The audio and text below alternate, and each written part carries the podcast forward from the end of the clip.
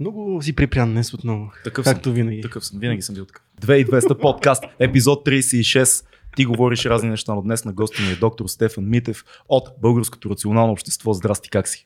Благодаря. А, супер се чувствам. Благодаря за поканата. Изненадаме вашата покана. Приятно, разбира се.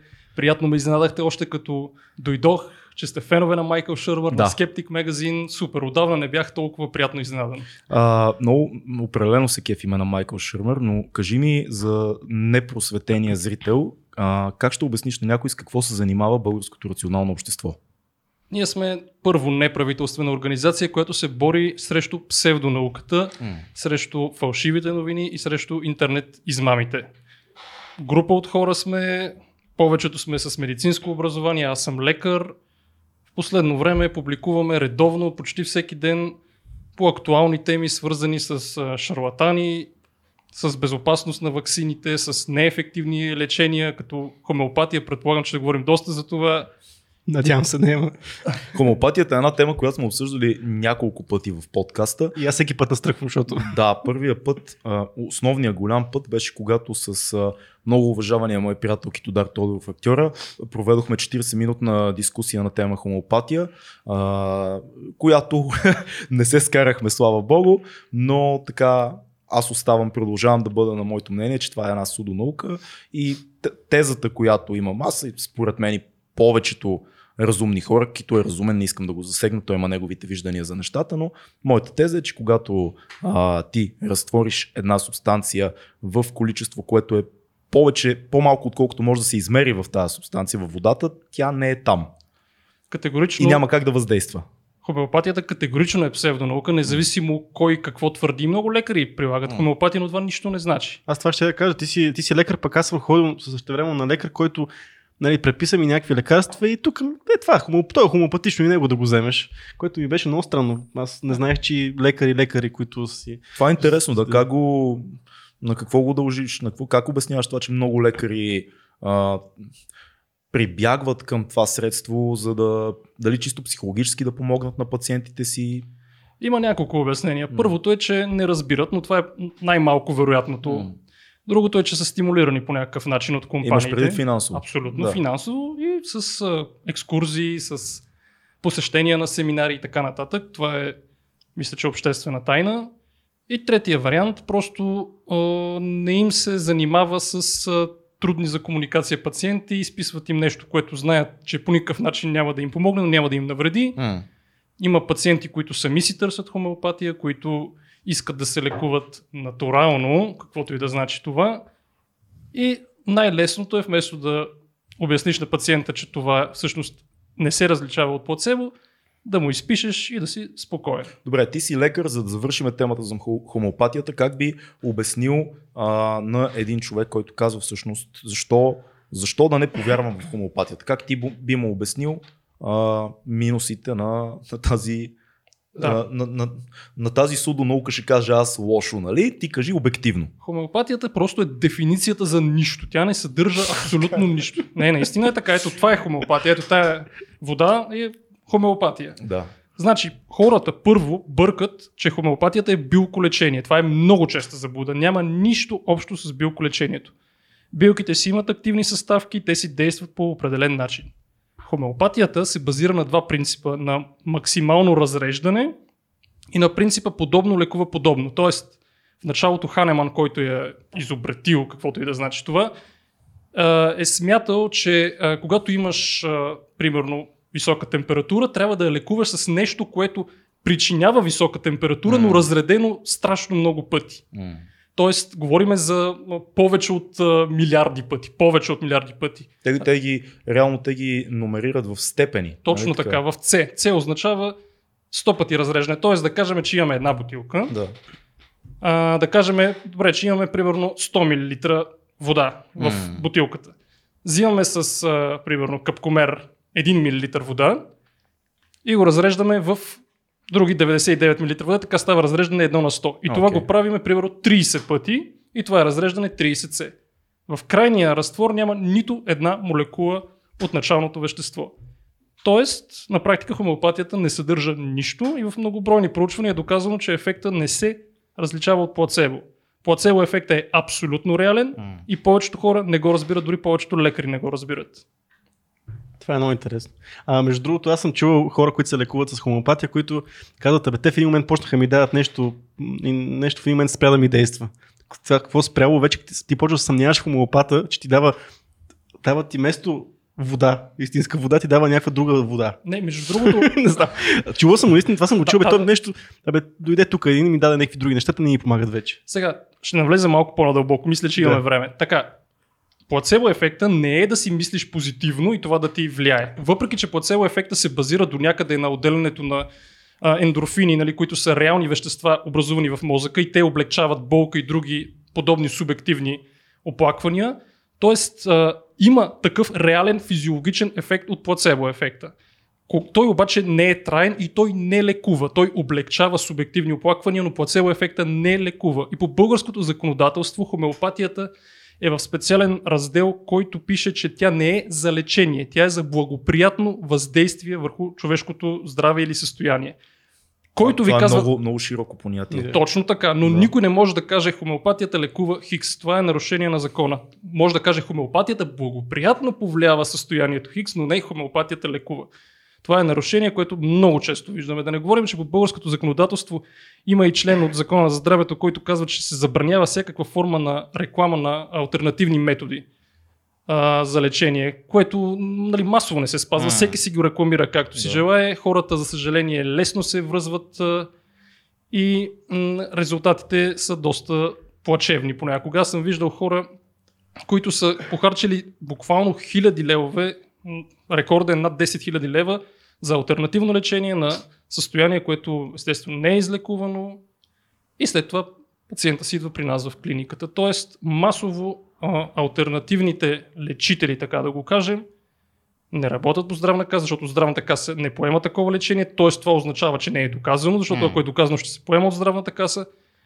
А, пациентите плащат out of pocket, т.е. сами си плащат и положението е, че е много по-финансово изгодно ти да бъдеш альтернативен лечител, отколкото истински научно базиран лекар, който работи с направление. Едно направление, мисля, че вие може ли да предположите колко печели лекар от първично направление, от първичен прелет, т.е. ти идваш при мен с направление, аз колко ще спечеля според теб? Не, не. Кажи. Мисля, че е някъде около 17 лева. Тоест, за първичен преглед, там някъде е. Ти отделно имаш нали, данъци, имаш разходи за програмата, която задължително отчиташ направление. Тоест, излиза, че реалните ти пари от едно направление от един първичен преглед е около, грубо казвам, 15 лева. М. Еми, кажи ми къде за 15 лева, на какво може да отидеш? На фризьор може ли да отидеш за 15 лева? Трудно в София. Да. Трудно. Водопроводчик да дойде, ония ден а, дойде в нас водопроводчик, ми взе два-три пъти повече от това. Ключар, същата работа. Тоест, ако ти работиш, нали, както е научно базирано с направление по правилата на здравната каса, ти М. взимаш малко пари. Ако предлагаш альтернативно лечение, идват при тебе по, да го кажем, богати хора, които могат да си позволят да дойдат на частен прием и взимаш доста повече финансови средства. Доста повече говоря. Кои са, кои са най- най-честите а, залитания на, на българите по твое наблюдение? Дали това са екстрасенси, врачки, там леене на куршум, а, лекуване с енергийни кристали и т.н. Ох, това ми е супер тема обърна. Ти знаеш ли коя е гадателката Бими? Бими не. Значи гадателката Бими... Знам, знам Мак Светлина, знам този с катерицата Беатрис. Да. А, той е много известен. И, и кой още... Знам и няколко по-сериозни имена, за които искам после да поговорим, като Вера Кочовска, примерно. Да, ще поговорим за нея. Да. Вълшебник, а, вълшебник. Илиан и Така катерицата Беатрикс. Сега, според мен ти знаеш по-малко популярните. М. Гадателката Бими има над 60 хиляди фена във Фейсбук. Това изненадва ли те? А тя през Фейсбук ли лекува? Да, през Гадае. Фейсбук гадае. Да. Гадателката Модерна Бими гадателка. има над 300 позитивни отзива в Фейсбук. Гадателката Бими получава средно на публикация над а, 1000 коментара. Затова трябва да я знаете. Проблема знаете ли какъв е? Че гадателката Бими е Фейсбук бот, създаден от нас. Да, а, това беше миналата Големи сте. да, да, да. Фейсбук бот, който отговаря с предварително зададени отговори. Тоест, примерно, първата ни публикация, с която избухнахме и ни канеха в няколко предавания миналата година, беше а, каква е най-голямата грешка в твоя живот? Напиши в коментар грешка и гадателката ще ти отговори. Ние предварително задаваме 30 отговора, които са спиннати, което означава, че да случайен принцип се избира един от тях, но въжат за всички. Това се нарича cold reading, студено четене. Мгм. Примерно, най-голямата ти грешка е, че закъсняваш или че не вярваш достатъчно в себе си, че нямаш достатъчно самочувствие. Това са М. част от 30-те отговора. И винаги завършваме с въпрос: познахме ли? Познахме ли? И е, почти всички казват, че сме познали. Това се Да. нарича ефект на Форер или ефект на Барнам. Тоест, когато даваш прекалено общо описание, което въжи за всеки. Това е също нещо, което, да, също нещо, което се случва при, при зодиите. Да, астрологията, да. Буквално Да, това ще я да, да, го кажа. Това да. ще да ви е следващото изречение. Да. Абсолютно. Има такъв реален тест, т.е. учител раздава на 30 ученика описание, то е специално за твоята Да. зодия, доколко смяташ, че отговаря на теб, над 90% казват, че отговаря за тях, а то е едно и също за абсолютно всички. Да. Зодиите също са абсолютна глупост. Нали? Ако някой смята, че звездите по някакъв начин му влияят, а, има нужда сериозно да се замисли. Хората ежедневно се откриват. Аз познавам толкова много интелигентни хора, наши колеги и така нататък, които а, просто ти не, ти не можеш да го убедиш, че няма нещо. Те, аз винаги се сблъскам с, с този отговор. Аз казвам, това е пълна глупост. И човек казва, абе има нещо. Има нещо. Има нещо. Има Кое е това? Не? Как си го обясняваш ти? Това О, има нещо. Ето тъкмо сега ще обърнем разговора към Майкъл Шърмър и А. към неговата книга The Believing Brain, вярващия мозък. Там е описано много, много важен механизъм, чрез който дори много умни хора вярват в глупости. А, той говори не само за а, нали, гадатели, шарлатани конспиративни теории, дори и за Бог говори, което е опасна тема, но Ще аз, съм, аз съм там. открит атеист, А. нали, не се притеснявам да говоря за това. Тоест, има, представи си, че в миналото, твой много далечен прародител в каменната ера, си върви а, по пътя и вижда, че в храстите се шуми нещо. Сега какво може да направи? Той може да има, примерно, животно, което да го убие в храстите. Той тръ- трябва ли да тръгне да бяга или трябва да е спокоен? Ако той тръгне да бяга и има животно, той ще оцелее, спасил се. Това се нарича така наречения true positive резултат, истински положителен резултат. Има опасност, ти реагираш на нея и си спасен. Има обаче и true negative, т.е. когато няма опасност, няма храстите а, се движат само заради вятъра и ти бягаш.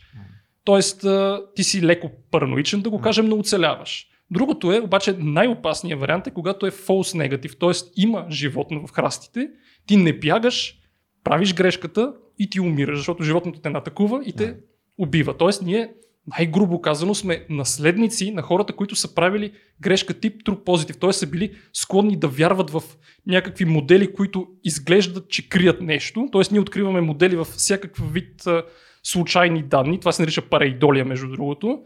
И правейки такъв тип грешка, виждайки някъде модели, където всъщност ги няма, ние в миналото сме оцелявали. Само, че сега те ни пречат. Не знам дали го обясних много ясно. Аз искам само да. Това е всъщност и това е причината, поради която много хора се страхуват от змии. Защото еволюционно е предано да се страхуваме от змии, пък те са всъщност много назад в класацията на а, причинени смъртни случаи. Но, по примерно, най-големия номер едно за смъртни случаи е нали, катастрофи, автосвързани происшествия, а пък още не сме изпит, не изпитваме панически страх от коли. Има такива хора, но не са много. Докато много хора ги е страх от змии, това е пренесено от предците ни. Еволюционно. Еволюционно. Вие направо ми взимате думите. Аз точно това ще я да кажа, че наистина от коли а, няма страх, защото Да. е прекалено скорошно събитие откриването на автомобила, М.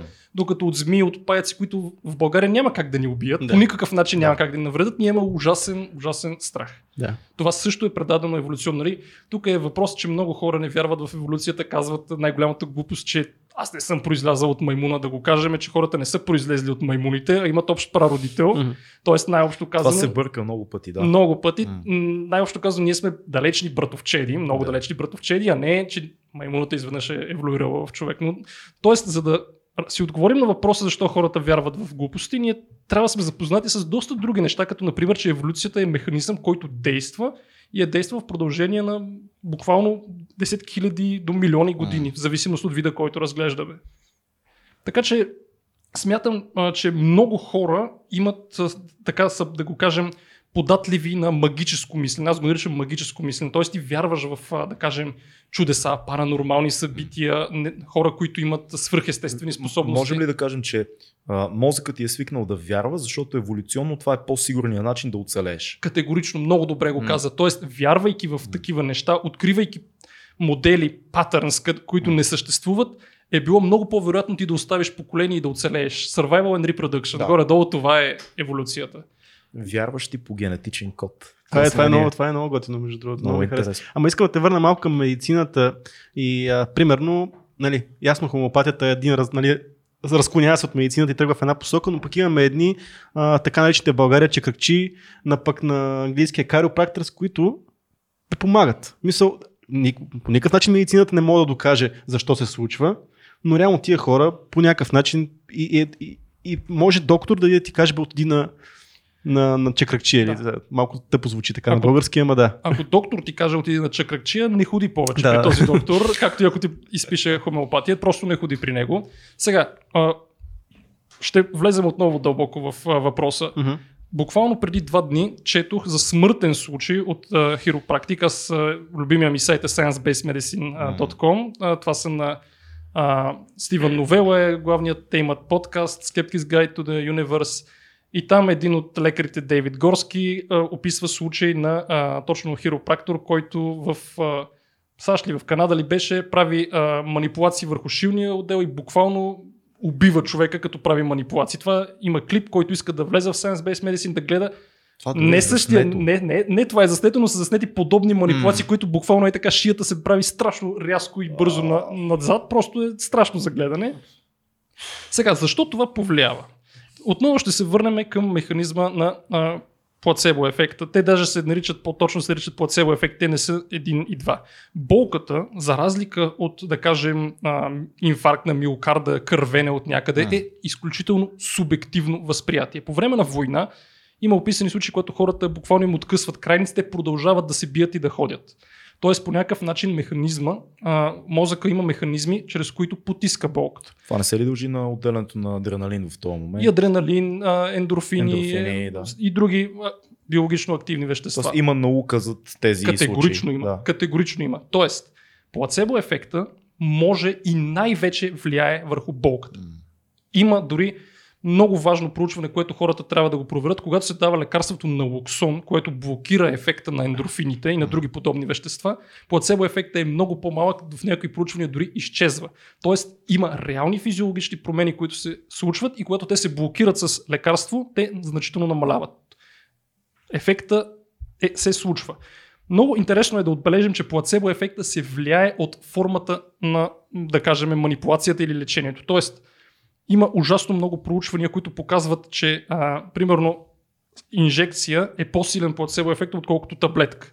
Сложно изглеждащи апарати, сложно изглеждащи манипулации имат по-силен плацебо ефект, отколкото просто таблетка или инжекция. Колкото по-сложно изглежда дадена манипулация, между другото и колкото по-авторитетен изглежда лекаря, да кажем, има много по-силен плацебо ефект, ако те лекува професор от София, отколкото селския лекар, който не е излизал от града си, примерно, Да. или от селото си. Всичко това абсолютно има данни за него, описано е в доста книги, примерно препоръчвам Бен Голдейкър, Бет Pharma, Bad Science, но плацебо ефекта се влияе. Когато ти отидеш а, буквално там и, и, така беше описано в Science Based Medicine, при поредната, понеже той има няколко серии от манипулации при този хиропрактор, М. а, в, при първите две серии нищо не се случва, пациента няма някакво драматично подобрение, но няма и някакво влушаване и отива на трета. При третата вече манипулация на шийния отдел се случва а, буквално а, щупване на прешлен при възрастен човек с остеопороза.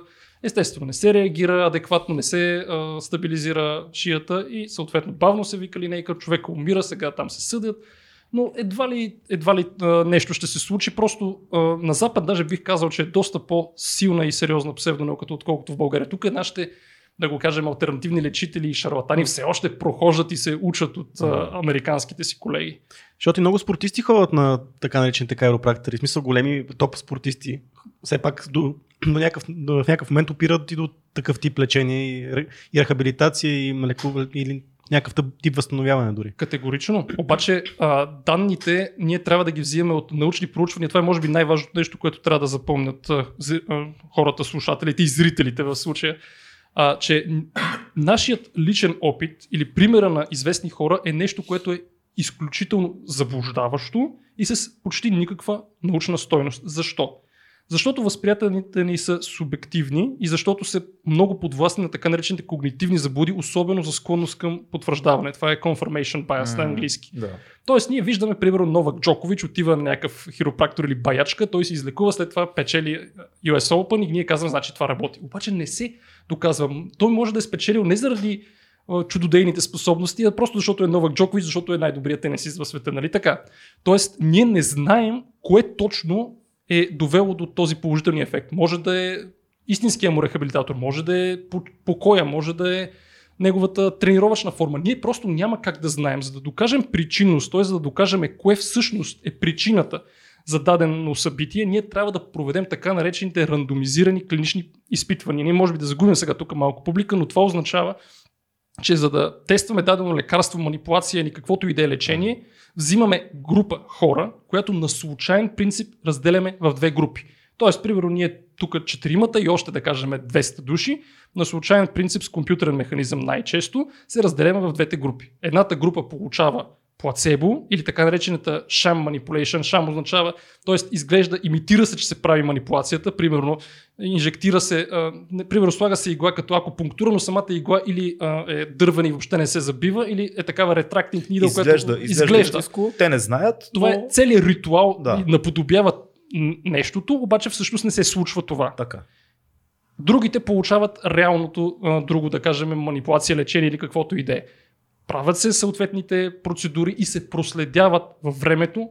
В определен етап се вижда има ли едната група подобрение спрямо другата група. Не спрямо нищо и не спрямо началното състояние на едната група, а спрямо другата. Защото по този начин разликите ще се дължат само и единствено на специфичните ефекти на манипулацията или на лечението. Плацебо ефекта ще го има и в двете групи, защото буквално може така да го кажем, всяко лечение е равно на плацебо ефект плюс специфични ефекти. М. Тоест, всяко, аз ако изпия и вярвам, че това нещо е а, лечение, то ще има плацебо ефект, но няма да има специфичен ефект. Същото е с хомеопатията. Тя е само неспецифичен плацебо ефект. М. Докато истинските лекарства, които са доказани, те си имат и плацебо ефект, а си имат и специфични ефекти. Това е много важно. И за да има лекарство, а, разрешение да стигне до масовия пазар, то трябва да мине много стриктни изисквания и проучвания, за да се одобри от регулаторните агенции, за да достигне до масовия пазар. Нещо много, много хубаво казваш ти, което а, нали, се изяснява тук. Плацебо ефект е нещо напълно реално и научно съществуващо. Това не е мит, не е мита за плацебо, както много хора казват. Категорично е реално, М. категорично е реално и се дължи на реални биохимични М. и молекулярни процеси в мозъка и ви казах отново, че с лекарството на локсон, което блокира определени а, молекули, да го кажем по-разбираемо, Да. плацебо ефекта значително намалява, дори при някои случаи изчезва. Тоест, това е реален ефект, което повечето хора смятам, че не го разбират. Те смятат, че плацебо ефекта е да мислиш позитивно и това е. Да, Те да, ама аз да. нищо не мислех, нали, ама то не е нужно. има, го и, има и друг Няма навивка. Няма, Няма навивка, Да, няма. те си мислят, че ти трябва да се навиш. Сега ще ми помогне, сега ще ми помогне и това е ефекта. Това може да е малка част, но наистина малка част. Друго нещо важно е така наречения а, regression to the mean. Това трябва да го кажем. Тоест, обикновено хроничните заболявания, а те доста често при, при хронични заболявания търсят а, альтернативни лечители, те имат, да го кажем, вариращ ход. Да кажем нещо подобно на синусоида. Тоест, ние имаме пик на оплакванията, т.е. стига се до горен етап, т.е. Ние имаме най-много болка и тогава обикновено търсим лечение. М. Дават ни нещо, което примерно е хомеопатия. Дори да не ни бяха дали хомеопатия, естествената а, еволюция на събитията е към надолу. Тоест, ти си, когато си на пик, естествената еволюция е към средната стойност. Това е регресия към средната стойност. Тоест, търсейки лечение или помощ в най-тежкото си състояние, дори нищо да не се направи, ти в много хронични състояния по естествен път ще стигнеш до средно някакво състояние. Тоест, ти ще усетиш субективно подобрение от най-лошата си болка до средно ниво на болка. Окей. И тук въпросът е как ще си го обясниш, т.е. на какво ще, ще заложиш, че е причината за това нещо. А, много хора ще заложат на това, че е а, хомеопатията, която са взели. Да. Много хора се кълнат, че хомеопатията им помага, но Точно това е така. резултат на регресията към средната стойност, която масово не се знае, тя не се учи в университета. Аз не това е съм много учил. интересно. Да, да, да. да. И за университета ще кажем само едно, нещо много важно, може би доста спортисти ни гледат. М. Този ефект, който го описах с регресия към средната стойност, е много ясно видим в така нареченото проклятие на корицата на Sports Illustrated. М. Значи това е едно от най-известните списания в САЩ за спортисти. Когато а, спортист известен нали, отида на корица на Sports Illustrated, това е ужасно голямо постижение за, за САЩ, обикновено след това неговите резултати се влушават. И нали, има мит, че това е проклятието на корицата. Обаче това се обяснява само единствено с регресия към средната стойност. Тоест ти си постигнал голям успех, защото си в пик на своята кариера. Естественият ход е регресия надолу към средната стойност. Това е много реален феномен и наистина се наблюдава при голяма част от спортистите на корицата на това спортно И списание. явно въжи за, за всички за, сфери. а, за абсолютно всички сфери въжи. И за всичките, това го казват кастърс кърс. В смисъл, ако примерно а, за спорта е пак, ако всичките анализатори и коментатори кажат, то отбор ще спечели, най-вероятно ще го, нали, ще го кърснат и няма да спечели този отбор. Ама може би е същото нещо, което кажеш. Нали. Той е толкова нали, в добра форма отбора, да кажем, Мгм. че всички мислят, че той ще спечели. Нормално е да падне надолу, нали?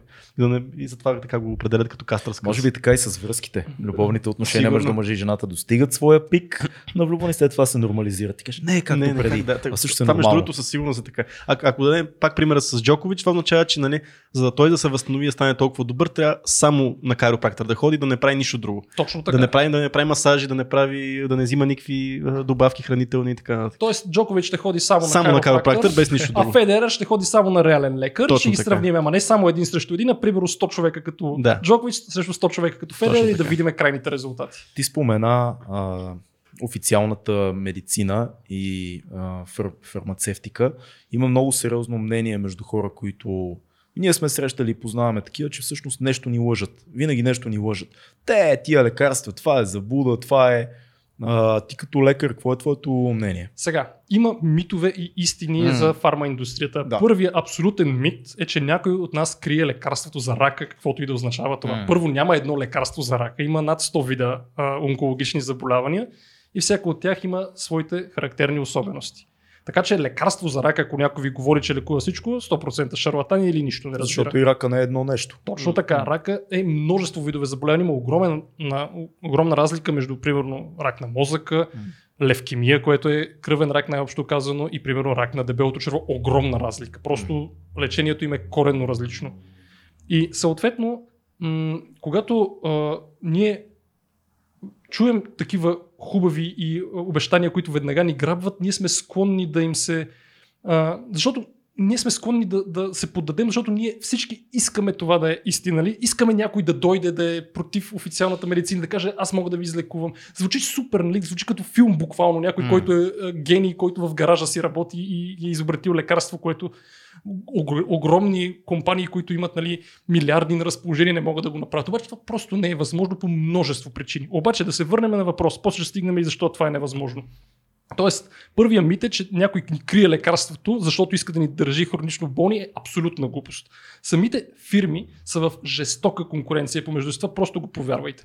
Тоест, за дадено заболяване, ако има 3-4 фирми, които да се конкурират с сходни лекарства, между тях съществува жестока конкуренция на всички нива.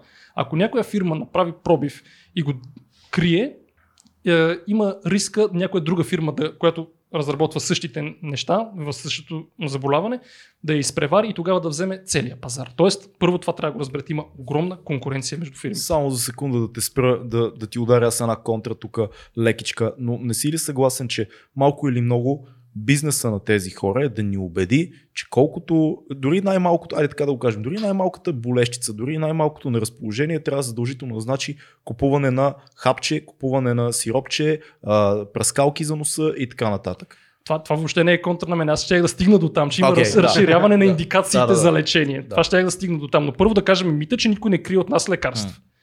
Сега, а, разработването на лекарствени продукти е изключително сложен процес. Между другото, аз в момента пиша книга, която е много бавно, но съвсем наскоро писах тази глава за разработване на нови лекарства. Значи, за да стигне е, едно лекарство от идеята до пазара, мисля, че са някакви а, стотици милиони, даже може и, а, и милиард да стигнат в а, ген, генни терапии и така нататък.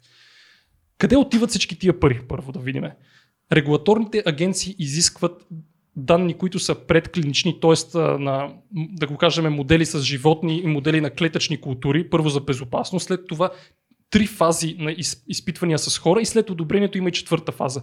За всички тия неща отиват страшно много пари, за да се а, изпълнят изискванията на регулатора. Освен това, шанса едно лекарство наистина да е ефективно и достигне до пазара става все по-малък. Тоест, да кажем, ако има 10 лекарства, които започват да се разработват, едно, примерно, ще стигне до пазара. Останалите 9 са фейлиер, т.е. няма да стигнат.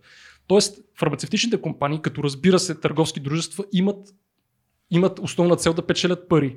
Когато те имат, да го кажем, блокбъстър дръг, т.е. много успешно лекарство, те разбира се, че си избиват парите за това. Те за това работят и след това част от тях се инвестират в разработването на други лекарства, за да продължи по този начин цикъл. Аз в никакъв случай не съм голям защитник на фармацевтичните компании, но ние трябва да представим ясно какъв е техния механизъм.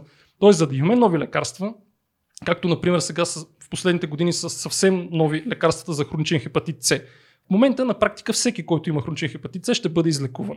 Преди 5-10 години не беше така. Аз когато започнах в клиниката, лекувахме хепатит С по съвсем друг начин, отколкото сега. Сега буквално за, да кажем, 8 до 12 седмици, човек, който е без цироза, е почти гарантирано над 96% успеваемост на лечението. За да се стигне до такова лекарство, което сигурно е блокбъстър дръг, а, фирмата е вложила много и естествено сега цените са страшно високи. Това е друг въпрос, това е етичен въпрос. Но, но не е въпрос, нали, който е конспиративен. То е ясно е, че а, фармацевтичните фирми искат да максимизират печалбата. То не, не сме ли и всички така? Тоест, като някой каже лекарите, примерно скоро една жена каза, лекарите са търговци. Лекарите, първо, а, като всеки друг човек, трябва да получават достойно заплащане за своя труд, който в България не е особено добре оценен. Така че, а, горе-долу, сега ще обясня и за а, разширяването на индикациите, ще обясня и къде наистина може да има, да го кажем, нечиста игра на фарм, фармацевтичните компании, но не е на местата, където повечето хора смятат. Примерно, много важно е влиянието и върху лекарите. Аз бих се притеснял много повече за това, за влиянието на фармацевтичните фирми и фармацевтичните представители върху лекарите. Тоест, и да, това се свързва с това, което ти кажеш. Не ви плащат достатъчно на лекарите и да сключва се някакъв договор с фармацевтична компания, за да изкарат повече пари. Може би те, цялата схема е вързана значи, по този начин. Официален договор обикновено няма, но има, да го кажем, механизми, които действат да. негласно. Mm. Тоест, примерно, ние ще платим а, участието на националната конференция, да кажем, и нищо повече. В смисъл, лекаря не е идиот. Лекаря знае, че а, са му платили националната конференция и той съзнателно или несъзнателно започва да изписва повече от лекарствата на съответната компания. Това, между другото, също е много добре документирано. Даже буквално преди да дойда спорих с една колега, специално за това. Тя казва, тя е общо практикуващ лекар. Тя казва, ама на мен нали, доста често ми дават неща, обаче аз не се влияя от тия неща. Нищо подобно. Има проучвания, които казват, че дори да ти дадат една вода, една химикалка, това създава в те психологически механизъм, mm. който се нарича реципрочност. Той е описан в книгата на Чалдини Influence. Ако не, да. сте я чели, прочетете я. Okay. А, когато то, някой ти даде нещо, ти чувстваш буквално психичната зависимост да му се отплатиш по някакъв начин. И няма супер голямо значение дали е съвсем малко или е голямо.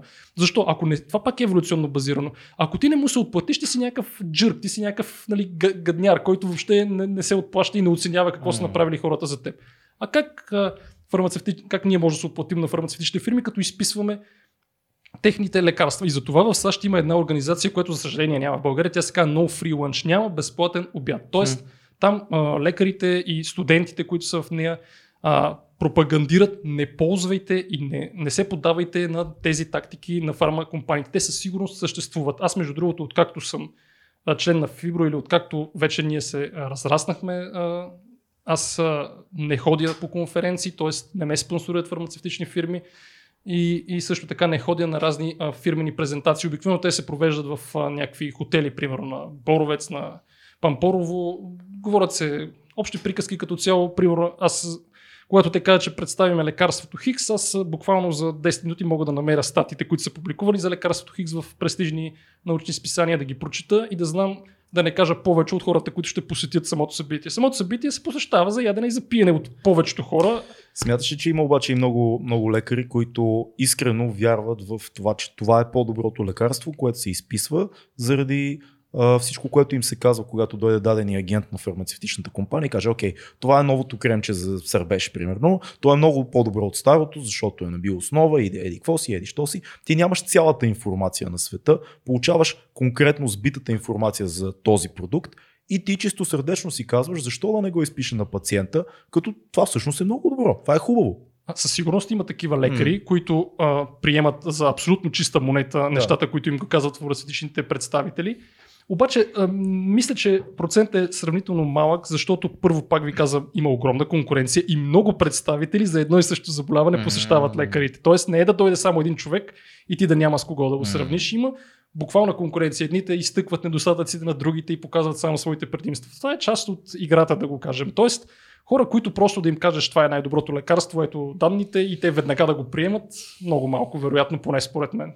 А, само да кажем, като споменахме преди малко рак, ние малко пропуснахме. Почти мина ноември месец, но ноември месец е международния месец за борба с рака на тестисите, така че да, да има awareness, да знаят хората да се преглеждат. А октомври месец за, беше за превенция на рак на гърдата, така че и жените да се прегледат. Да. Мисля, че е важно послание да използваме на тази нашата платформа да го кажем това. Тук като сме на медицинската тема, може да продължиме. А, нещо, което често се чува, искат да ни държат болни, разболяват ни. Свински грип, а, маймунски грип, а, не знам си какъв грип.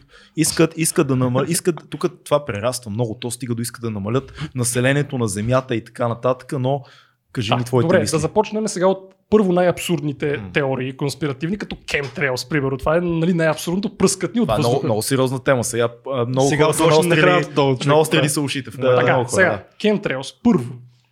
А, с такива следи, които оставят самолетите, се дължат на два механизма. Те се, а, следите се наричат всъщност contrails. Това са от кондензация следи. Okay. Кондензацията е реален физичен процес, който се случва в резултат, да го кажем, на замръзване на вода на определена височина, която зависи както от а, височината, от температурата, от скоростта на самолета, от много неща. Такива следи са описвани още по времето на Втората световна война, където има снимки на самолети, буквално от 40-те години, М. когато още, още тогава ли имало кемтриалс по време на Втората световна война и тази конспирация се затвърждава в няколко поколения напред и, и до днен днешен, така ли? Тоест, за да Какво, какво би казал на хората, които казват някои самолети оставят, други не? Ето точно това им казвам, че оставянето на следи зависи от условията, от температура, от височина на която лети самолета и от а, скорост, може би. Тоест, вие няма как, гледайки от тук, да прецените а, каква е скоростта или каква е температурата във въздуха. Абе, най-малкото е това като зимно време, като запалите колата, нали, това отзад, което то не пуши, то не, не излизат някакъв химикал, отзад просто има кондензация и излиза пара от ауспуха. Това много често може да го видите, като стане студено времето. И ако е много студено, това наистина може да, да кристализира и Точно. съответно да се вижда. Да. И другия въпрос е, вие представяте ли си колко малумен начин е това за влияние върху населението? Защо не за, нали, сложат нещо в водата? Ние сега всички тук нали, пием И вода. това, го, и това го има. И това го Ще стигнем и до това. Ама, нали, ако, ако Chemtrails бяха реални, това ще е най-неефективният начин. Освен, че нали, те се разпръскват, уж се разпръскват на много голяма височина и, примерно, до нас стигат в някакви минимални концентрации, ако въобще стига нещо. Второ, колко пилоти и а, авиодиспетчери трябва да участват в тази конспирация? Мисля, че това е по-убедителната част като обяснение за много хора, че Да. нещо такова, за да се случи, ти трябва да имаш гигантски заговор. Той е Абсолютно. наистина огромен. И това са много мултинационални компании. Сега те биха казали, военните са, не са всички, това са военните, това са обучени пилоти, но тази игра може да се играе до безкрай, тя е спирала реално. Ама чакай сега, във всички страни на света ли военните са се събрали и са решили да а, така обгазяват населението? Това, вие представяте ли сте, има такива дребни неща не могат да се разберат страните, а пък ще се разберат всички за chemtrails да пускат. Докато сме на Chemtrails, има теория, че всъщност това са малки частици, които остават във въздуха достатъчно дълго, за да се нагрява атмосферата повече. Мисля, че какви частици бяха? Знаеш ли го това? Не. А, А, ти си много конспиративен има, става. има такива опити, това се нарича геоенжиниринг, в които да се спре, да го кажем, или поне да се намали глобалното затопляне и климатичните промени, но те са в изключително ранен стадий. И естествено, конспиратиците, феновете на такива теории казват, ето, те правят опити, нали, военните, обаче всъщност това е, да го кажем, съвсем начална форма на експеримент, който цели намаляване на климатичните промени, които между другото са напълно реални и такива скептици има. Но, но да кажем, специално за Chemtrails не се плашете, това е изключително неефективен и глупав начин. Не може толкова много пилоти да са в играта и никой да не е излязъл и да е спечелил веднага слава. Вие представяте ли си, излиза някой пилот и казва, има Chemtrails, аз участвам в това, а той ще стане личност на годината, не си ли го представяте това? най-малко ще го гледаме при Джо Роган 100%. А, има и друго за пилотите, ама по-късно на там ще, ще отидем. Ама докато още сме на медицината, ти какво мислиш за лечението с, с марихуана? Ох, това ми е любима тема и тук може би ще сме на различно мнение. За, видях, че Димитър Карагегов ви е гостувал. Да, много голям наш приятел. да, аз съм против легализацията, вие най-вероятно сте за. Ние сме за. Да, обаче сега, първо моите мотиви. Има, според мен, два аспекта този проблем. Първият е политически или да го кажем либертариански. Тоест, Да. човека казва, аз имам свобода да правя каквото си искам, да си вредя, да правя, нали, вие не може да ми забраните нищо. М. Аз този аспект го разбирам и, нали, и не споря за него. Тоест, не бих се намесил в личните свободи. Затова не съм спорил нито с Димитър Карагегов, ние с него имахме дебат в нашия подкаст, нито... Това а, трябва да се гледа, ще оставим линк като цяло за да казваме към всичко, което българското рационално общество прави, подкаст, страница, YouTube канал, доста неща са. Абсолютно, благодаря за което той беше викнал, а ние бяхме нали, двама, аз и Габриел, а, това не беше срещу, но така да го кажем, от другата страна бяха Димитър Карагегов Да. и доктор Ервин Иванов, Да. които бяха за легализацията. Втория аспект, който обаче почти никой не разбира, е медицинския аспект. Окей. Почти никой не го разбира. Сега, марихуаната има своите а, нежелани ефекти. Това трябва хората да са напълно наясно. И те са много а, по-силно изразени при млади хора до 25 години, на които да го кажем Това е нещо, което Да. Карагелов каза и при Да. нас. Това е нещо, което според мен той не би отрекал, че Той не има го отрича. негативни ефекти. Той да. не го отрича, но това, което беше а, една от основните ми тези е, че повечето хора, които пушат марихуана, не са на нивото на Карагегов, не са толкова запознати с това, О, със сигурност. не са толкова отговорни М. като него и те не знаят какво могат да се причинят. Аз ви питам вас като едно предизвикателство. Вие можете ли да ми изброите някои неща, които могат да са негативни последици от пушенето на марихуана при едно момче на 18 години, примерно? Веднага ти Да. ги казвам спрямо моят житейски опит. А, ставаш много по-мързелив, трудно се мотивираш, ставаш много по-сънлив.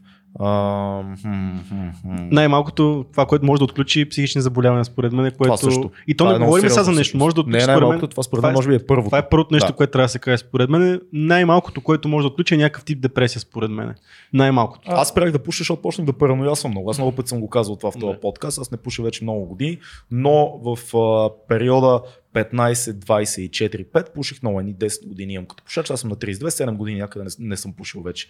Но аз спрях да пуша, защото в един момент интровертната ми страна толкова силно се активираше от, от трева и толкова забивах в едни такива самоанализи и мисли и дори параноични състояния в лека форма, разбира се, че нямаше красота за мен в този експириенс по никакъв начин. Ами ние познаваме и хора, които пък им отключиме паника, така и марихуаната. Смисъл, Със сигурност. не, не става въпрос, пушиш и, и получаваш паника атака, получаваш натрупване. След, Да. натрупване, да, Да. смисъл след две седмици, след три седмици, после продължаваш да получаваш паника атаки. Да, аз даже точно това иска да отбележа, че ти първо да започна да казвам мързел някакви такива неща, ама те медицински ле- труд, неща, трудно да. могат да се измерят. Обаче психоза и шизофрения категорично има повишен риск. И сега тук въпросът е, а, това пак е сложен медицински въпрос, който наистина малко хора го разбират, но можем ли да кажем, че тревата причинява психоза и шизофрения? И въпросът дори какво означава нещо да причинява нещо? Аз в книгата точно това се опитах да обясня, че в медицински смисъл или в епидемиологичен смисъл нещо да причинява друго нещо означава, че повишава риска за възникването му. Окей, да.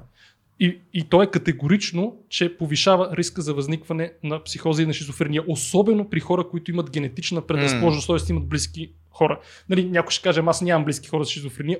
Хубаво, рискът ти е по-малък, но не е нула. В никакъв случай не е нула.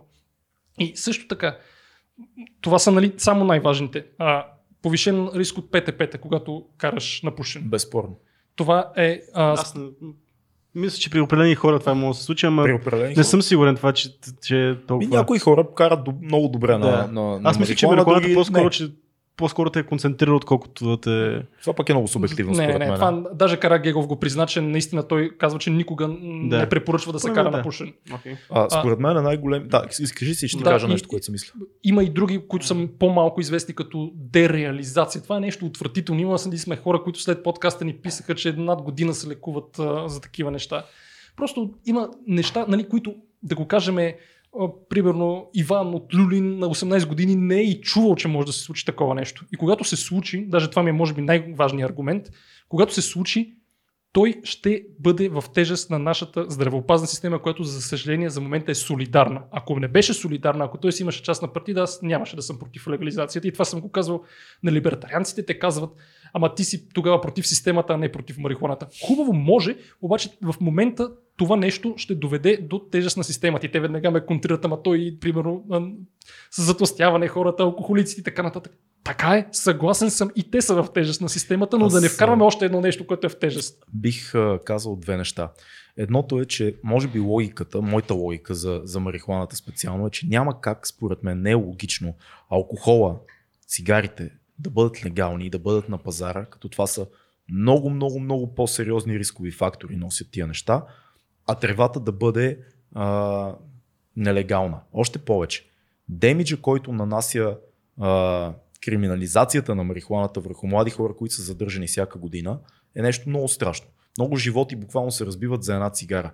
Карагеров, ти си му гледал лекцията в ТЕД, която за мен е страхотна, защото той това изнася като главна теза.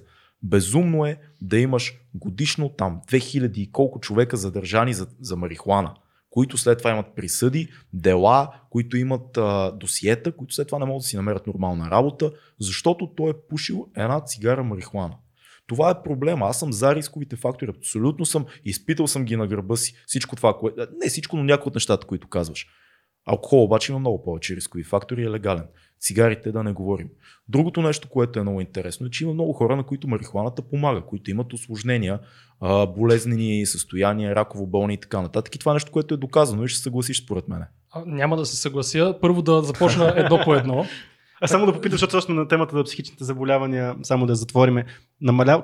До каква степен намалява шанса след 25 години нали, тия рискови фактори да се увеличават? О, това е много трудно да се каже да. до каква степен намалява Смисъл, риска, но след 25 е повече, по-спокойно може да, да, човек да пуши. Не, че естествено го препоръчвам, но това на 25 беше... години, да кажем, мозъка не е чак толкова податлив, да го кажем, okay. на, да, това на беше... марихуаната.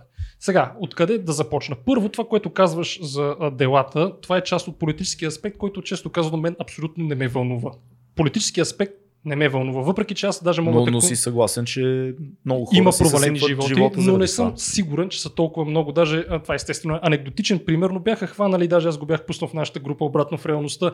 В, аз съм от Благоевград, в местния вестник бяха хванали буквално с марихуана и амфети в заведение. Почва да се пуши пред всички. Някой вика полицията, mm. идва полицията, хваща ги с в туалетната марихуана амфети mm. и каква според вас е присъдата? Нищо. Условна. Условна с изпитателен срок. Не само за марихуана, но и за амфети. Тоест, другия ми довод към Кара Гейгов е, че на теория всичко звучи супер. Тоест ще има закони, те ще се спазват. Ама ние живеем в България. Законите и в момента не се спазват. Дайте да влезем в реалността. Ако имаше реален контрол, хубаво. Аз нямаше да съм толкова против, но в България няма реален контрол. И в момента, нали, уж има контрол за алкохола, за да не караш пил, да не се продава на деца, mm. но пак се случва. Тоест, какво като има някакъв закон? Не е ли така? Вие не сте ли съгласни с това, че едно е на теория, друго е на практика? Принципът е така и ни 100-200 лева правят всеки проблем. Абсолютно. Това е, това е ясно, ама... Така, но аз пак казвам, имам много приятели, които израствайки заедно с мене, видях как точно заради една цигара нещата им се осложниха много и на тях и на семействата им. И дори това да е единствената мотивация да се легализира, аз бих го подкрепил това нещо. Да се декриминализира. Да, да се декриминализира. Това, е, друго, това е друго. Това, това е, е по-точният. Това е друго. Да. Те са различни неща. Декриминализация mm, означава да не, да не биваш осъждан, докато легализация вече е абсолютно свободно нали, да можеш да, да, да си пушиш. Декриминализация е това, което, търсиме. Това, което търсиме. С това съм по-съгласен. С това съм по-съгласен. Тук си да. Тук съм Горе-долу, да. Горе-долу, горе-долу, горе-долу за, за рационалното общество е много пак, да. така че ние сме окей. Okay. Горе-долу съм да за декриминализация, но за легализация съм против. Сега, да, okay. да видим и другия аспект, който ти каза, че помагат за нещо. Ти можеш ли да ми кажеш за какво помагат? Доколкото съм чел, облегчават болката много. Аз не знам за такива убедителни данни за облегчаване на хронична болка. Има доста метаанализи, които са меко казано mm. неубедителни. Меко казано mm. неубедителни. Разберете, че ние когато правихме дебата, аз включително и за сега съм се подготвил, защото знам, че ме питате за такова нещо. Специално за хронична болка, нещата са неубедителни. Не казвам, че няма. Има позитивни проучвания, но има и негативни. Тоест, като цяло, микс резултат, да го кажем по този mm. начин.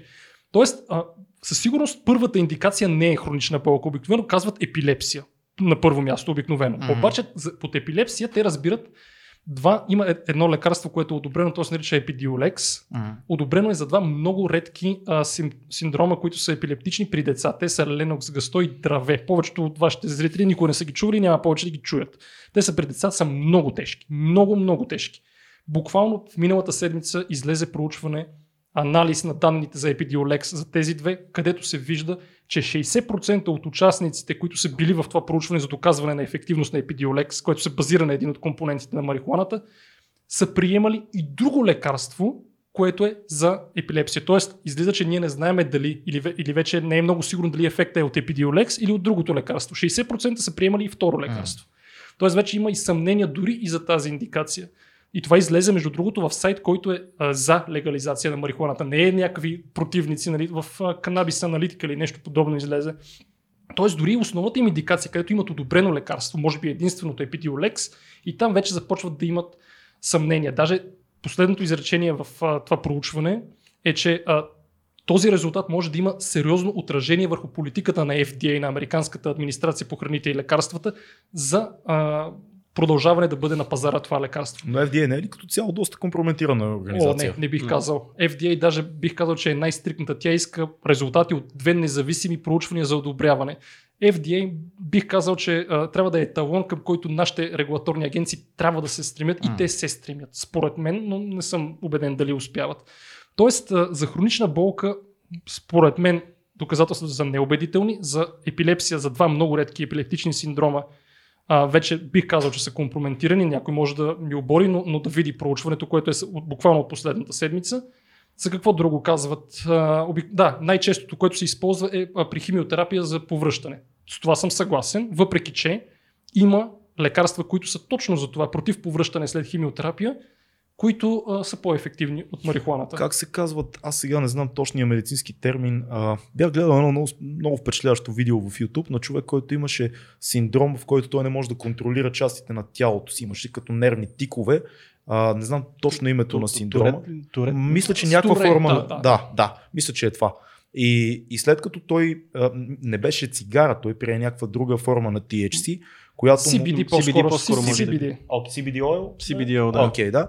Което между другото е легално и в България, доколкото, доколкото при, знам. да, при определени условия, да. Да. видимо човек се отпусна и успокои много, много сериозно и близките му казаха, то беше като малко филмче в YouTube, че с други лекарства почти не постигат Отново, този как ефект. може да си сигурен, че това не е плацебо ефект? Не че, мога. че това няма как да си сигурен. Това се показва единствено при проучвания и това е най-важното, което трябва да запомнят. М, Личният опит, ви казах, е много заблуждаващ. Да, съгласен. Вижте проучванията. Има ли проучвания? Защо а, производителите, пак ще влезат конспиративни теории, но защо производителите не влезат в този бизнес? Ако нали, CBD или марихуаната като цяло беше супер ефективна, защо повече Е, много, фармацевтични фирми не са много хора по света влизат в този Но не и бизнес. фармацевтичните фирми, нали така?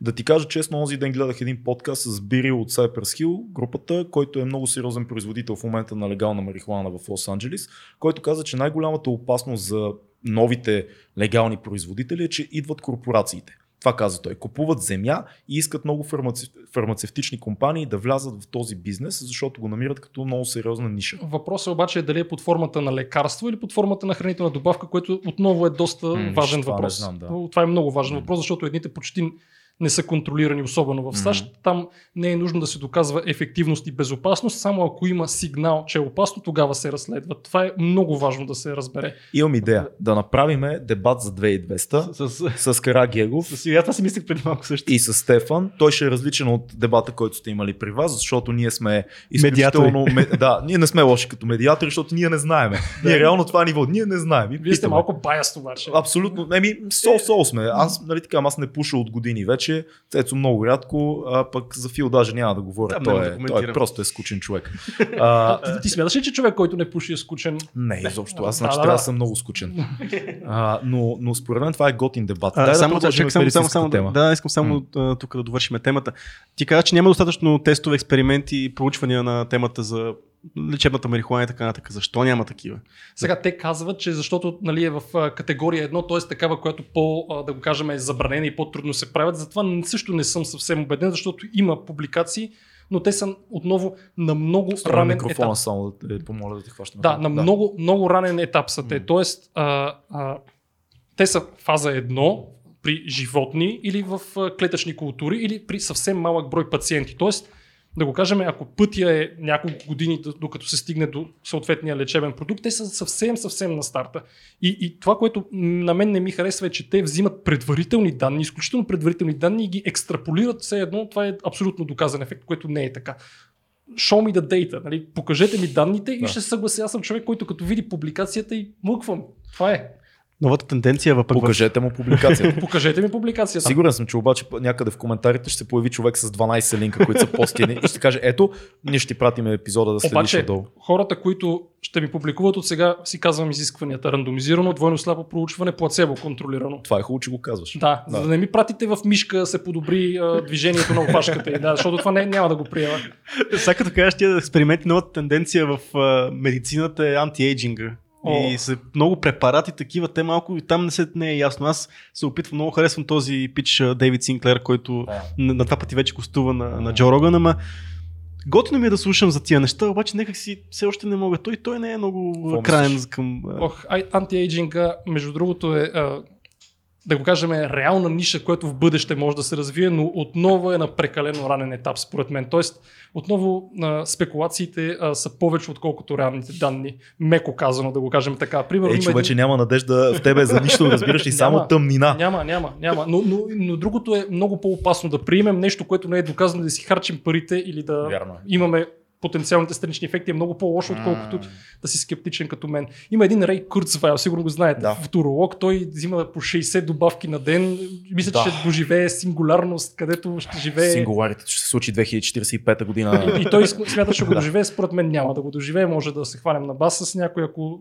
смята така, но, но аз съм против да го кажем така наречените неподплатени спекулации. Ако примерно някой а, ми даде данните, аз съм склонен да си променя мнението. Това между другото е разликата между мен и много други хора, които каквото и да им покажеш, антиваксери, хомеопатите, М. няма да си променят мнението. Ако Да. ти ми покажеш, че CBD oil при двойно слабо плацево контролирано проучване при над 100 човека в двете групи има ефект, веднага си променя мнението. Честно ви казвам. Покажи ми го това проучване, променям си мнението. Предизвикателството е отправено. Да. Аз имам въпрос за а, свинския грип, птичия грип и всички тия масови паники. Все още Да. сме на вълна болести. Има толкова много неща. Супер, че си ни на гости. Отварят, отварят се толкова много теми, Ама, просто ама то, наистина. то, така, е, така е хубаво. Даже Да. доцент Мангаров ни беше гост в нашия подкаст буквално преди две седмици. Той е изключително умен човек и него антиваксерите много го мразят, защото винаги а, се изказва адекватно и против тях. Сега, да кажем грипа. Грипа е вирус, който а, много лесно може да мутира. Това е важно да го знаят хората. Тоест, изключително лесно може да придобие нови гени и да промени свойствата си. Има испански грип, който е бил 18-19 година в края на Първата световна война, от който са умряли много повече хора, отколкото от самата война. Това е важно да го Да. знаете. Този грип, за, за щастие, повече не се е повторил в такава тежест, но отново имало епидемии, мисля, че 57, 68 и още няколко епидемии в различни щамове. М. И те си циркулират. Тоест имаме си сезонен грип, нали, който си е буквално всяка година, януари-февруари. Имаме си епизодично епидемии от грип. Те се случват и до голяма степен са, да го кажем, неизбежни, които са свързани с много голямата изменчивост и мутации на, на вируса. Затова даже От какво, от какво идват мутациите на, на вируса? Ох, ми, това е доста сложен въпрос. Тоест, вируса като, да го кажем, е частица, защото то не е жива форма на живот, т.е. той влиза Окей. в клетката, има, да го кажем, геном, т.е. има два вида вируси, ДНК и РНК вирус. Т.е. може да е само един, или е само ДНК, или само РНК. Окей. Вирус, а, грипа е само РНК вирус. Т.е. много лесно може чрез, да го кажем, рекомбинация да придобие а, нови гени, които да променят а, функциите му и много лесно да се разпространява. Сега този, който беше птичия грип, той между другото, а, от него умряха между другото сравнително малко хора, които бяха предимно в Китай и Хонг-Конг. И защо според вас умряха предимно малко? Защото той не се разпространява от човек на човек. Той се разпространяваше от мъртви птици на хора, които са били в близост с тях. Ако той беше мутирал да се разпространява от човек на човек, ще, ще стане пандемия, поне според мен, което ще, да доведе до много смъртни случаи. Грипа, между другото, е опасно заболяване. Това хората не могат да го разберат. Те си мислят, а, е, не, нещо, нали, ще си вдигна температурата, ще почмъркам. Първо, това според мен не е грип, защото има разлика между грип, който си е истинския вирус грип, за който си има кръвни изследвания и се доказва, че това е грип. И, да, и други грипоподобни вируси, които протичат най-общо казано като настинка. Те са парагрипни, риновируси и така нататък и така нататък.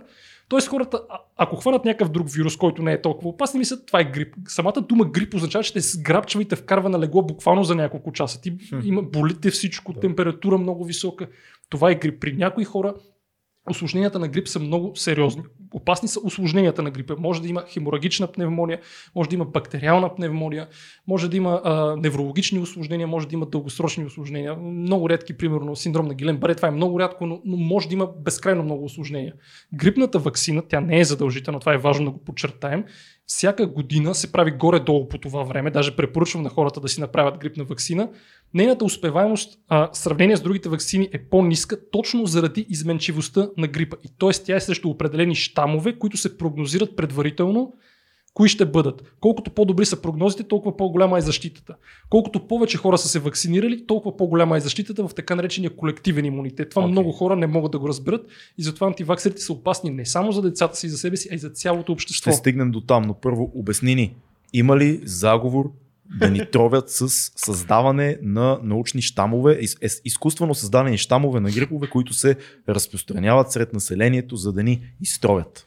Да, това е интересна теория. Аз а, а, между другото, според мен не е невъзможно да се направи това, но е много малко вероятно, защото от такива а, щама могат да умрат всички. Ние реално нямаме, да го кажем, свръхефективно лекарство срещу грипа. Има няколко. Тоест, а, риска, риска би бил твърде голям, за да се приложи практически това. А, ако се използва като биотероризъм, предполагам, че е възможно, но който го създаде, сам рискува. Има една една книга на Стивен Кинг, The Stand. Ако сте я чували, там подобно нещо се случва, където умира ужасно голяма част от населението. Тоест, като биооръжие, аз лично бих се оплашил, но някой съзнателно да го прави, не. И защо не? Защото грипа не е хронично заболяване. Тоест той минава и отминава при повечето хора сравнително леко. Тоест а, и отминава без лекарства. Тоест те защо да ни отровят? Няма да ни продават лекарства за грип, които на този, на този етап не съществуват свръхефективни лекарства за грипа. Защо да го правят? И отново, кой го прави и къде го прави? В България ли го прави или в глобалния свят? Хм. Има доста теории, че в много лаборатории в Канада, примерно, или в Индия, специални лаборатории са създадени изцяло за разработване на изкуствени грипове, които в момента, в който могат да се контролират, да бъдат разпространявани, точно за да излезе лекарство. Неща, които са строго контролирани.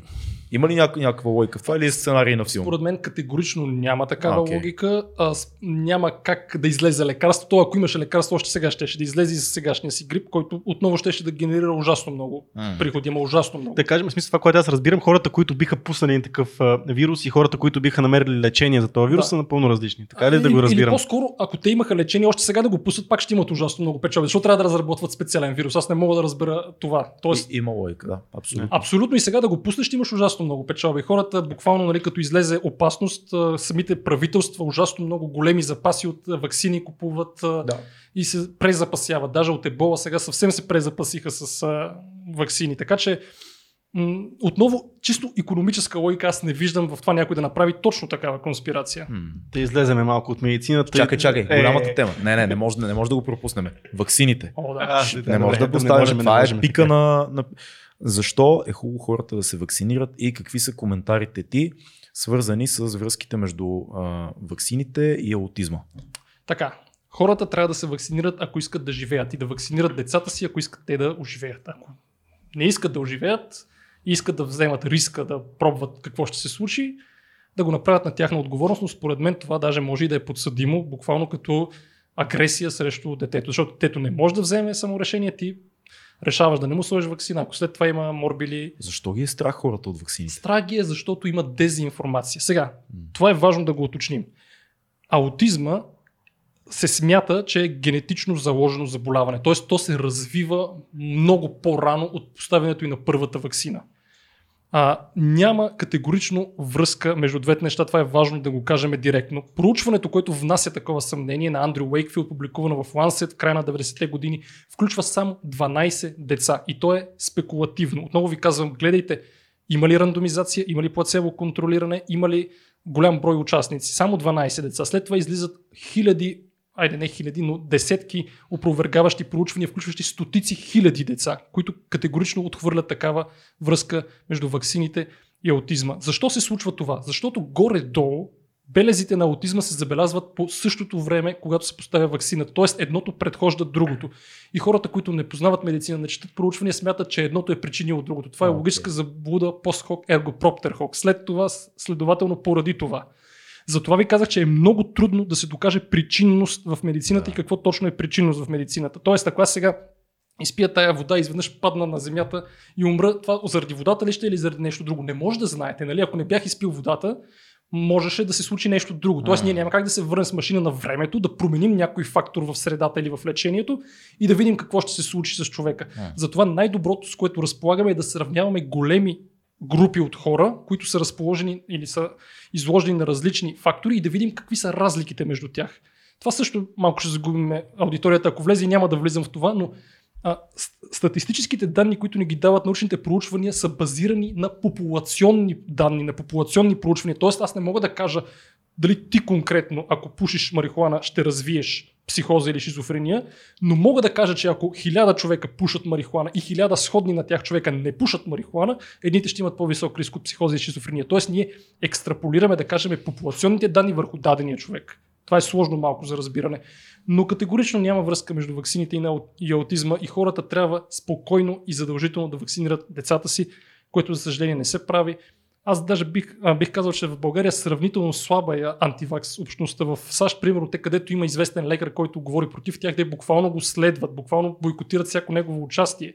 Ходят а, под прозорците, скандират, викат, меткат яйца, просто ужасно е там. Има ли, а, има със сигурност смъртни случаи вследствие на вакцини? Аз съм чел такива неща. Ох, сега. И как ги обясняваш? Има ти? много редки осложнения. М. Много редки. Говориме едно на 10 000, на 100 000, на 50 000. Отново обаче да се докаже причинна връзка между ваксината и между осложнението е много трудно и не, не е от самия родител, а от лекари, патолози и, и така нататък. Това, което можем да кажем със сигурност е, че риска детето а, да има такава тежка странична реакция е много по-голям. Тоест, ако детето се вакцинира, риска е много по-малък за детето от негативни последици в резултат на осложненията на болестите, от които те се вакцинират, отколкото ако не се вакцинира. Тоест всичко в медицината е баланс между полза и риск. Никой не казва, че вакцините са 100% безопасни. Това е безумно, нищо не е 100% безопасно. Но ползата и риска са далеч в полза на вакцините. Разбирате ли го това? Тоест, ако вие не се вакцинирате, имате осложнение на морби или на друго вакцино предотвратимо заболяване, вие ще имате много по-голям риск от смърт, отколкото ако се Не вакцинирате. трябва да гледаме частния случай, че някой нещо е станало от това, да гледаме голямата картинка, как на хиляда човека нищо не им е станало. Статистика. Статистика да трябва Това да е абсолютна казуистика. Вие знаете ли, че а, примерно се вакцинират а, десетки хиляди деца всяка година в България и с тях нищо не се случва, но ние не ги чуваме тия неща. М. Примерно, представяте ли си новинарско заглавие, детето Хикс се вакцинира и нищо не му се случи. Вие представяте ли си такова новинарско заглавие? Това, което нали, много нали, против конспиративните теоретици, всъщност теори... конспиративните теоретици много лесно си намират доказателства за техните теории, защото те търсят само доказателства за техните теории. Никой не търси обратното. Нали, аз ако искам да докажа, че Земята е плоска, аз ще търся само неща, които си ми доказват, че Земята е плоска, няма да тръгна да търся защо Земята всъщност И не е. е Искаш, искаш, да, bias. искаш, да отидем там ли? Искам да отидем там. Не. Добре. Защо? Аз не искам да, да знам дали Земята е плоска или кръгла, но ми е, ми е интересно защо толкова много хора в последно време започнаха да вярват, че Земята е плоска. А, И да. много огромно движение се събуди, които казват, бе, пичове, всички ни лъжат.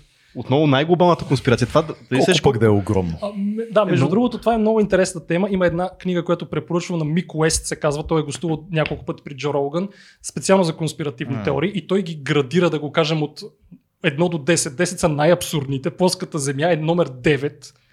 Можете ли да познаете кое е номер 10? Като най-абсурдна конспиративна теория. А, не. Или, а, т- как беше, бе? А, Рептилите. Браво. Рептили, Е, които ни контролират. рептилите. бе. Рептили, които ни контролират е номер 10. Да. Тоест това е по-абсурдно и от плоската земя. Тоест, че Дейвид Тайк. Дейвид Айк, разбира се. Тоест, а, специално плоската земя, повече Или от... както казва моят приятел Еленко Ангелов, Еленко здрасти, рептилите. Между другото, Еленко и мой приятел. Еленко е много готин, трябва да го поканим скоро. А един дебат между вас би бил нещо златно. Аз съм го мен. карил много пъти, ма той Канил не иска да дойде. Той е много заед всяка неделя. Ние в неделя Може би и- трябва да го, да го поканим заедно и, и, и това би било нещо интересно. Много Еленко е дебати се отвориха. много, много интелигентен пич с много интересни виждания, но доста в другата крайност А, да, на, да. на Стефан и, и, и според мен и двамата са достатъчно артикулативни да стане много як дебат и ние много леко да Само да една история с Еленко да Да. кажа. Значи, когато за първи път ни викнаха в телевизия, беше в сутрешен блок, BIT май беше. И... Вас се редовно вика да дебатирате двамата. Не, не, не, не. Тогава просто ни викнаха да, да говорим за гадателката Бими, нали? Тогава се беше случило. Обаче аз бях нощна смяна и не мога да отида и пратихме Катрин от нашия екип. Нали, Катрин е млада сега е първи курс и ние смятахме, че нали, просто ще си говори за гадателката Бими, но аз към 7.30, нали, тъкмо в края на работната ми смяна си пускам да гледам какво ще се случи. Гледам до нея Еленко Ангелов и се дали, оплаших, защото знам кой е Еленко Ангелов и викам сега, сега ще стане страшно. Но За, за хората, които не знаят, въпреки че той е доста известен, Еленко написа доста а, книги свързани с а, теория на конспирацията, с а, позитивно мислене. Какво ще има като тематики? О, доста- Chem- Chemtrails беше Chemtrails, разписал- да, има, има неща и той има доказателства за много от нещата, които казва. Не искам да, да го. А, ние сме си говорили с него. Някои са под въпрос. Има, опитва се, търси а, източници, но има и много разумни неща на чисто психологично ниво, за които говори според мен, които са супер. Да, Да. И, и тогава аз супер много се оплаших, но той се държа супер с Катрин. Аз наистина, ево му правя, Той е нали, голям джентълмен. много голям М. джентълмен и след това се видяхме в центъра на София и си говорихме сигурно два часа.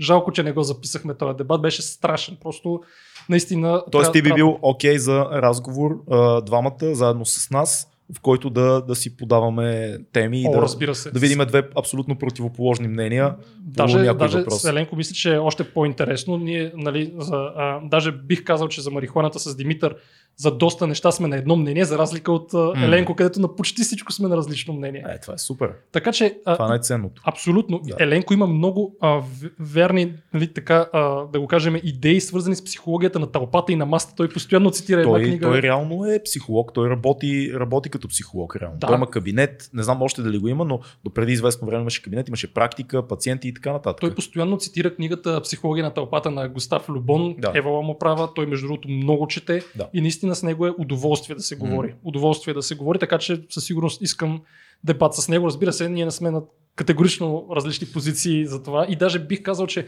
в момента е много лесно да се грабне вълната, като говори за конспирации. Той естествено го направи много по-отдавна, когато не беше толкова модерно. Да. Сега, е, сега е модерно, но а, иначе за плоската земя, да кажем. Той, между другото, за плоската земя не е говорил, но има един доста известен човек, който няма да му кажа името, но вие ще се сетите в тази група плоскоземци срещу другите, с който аз имам, между другото, в YouTube разговор. Половин Българин? часов. Да, българин, не го ли знаеш? Не. Той е и веган, между другото. Кажи го. Не.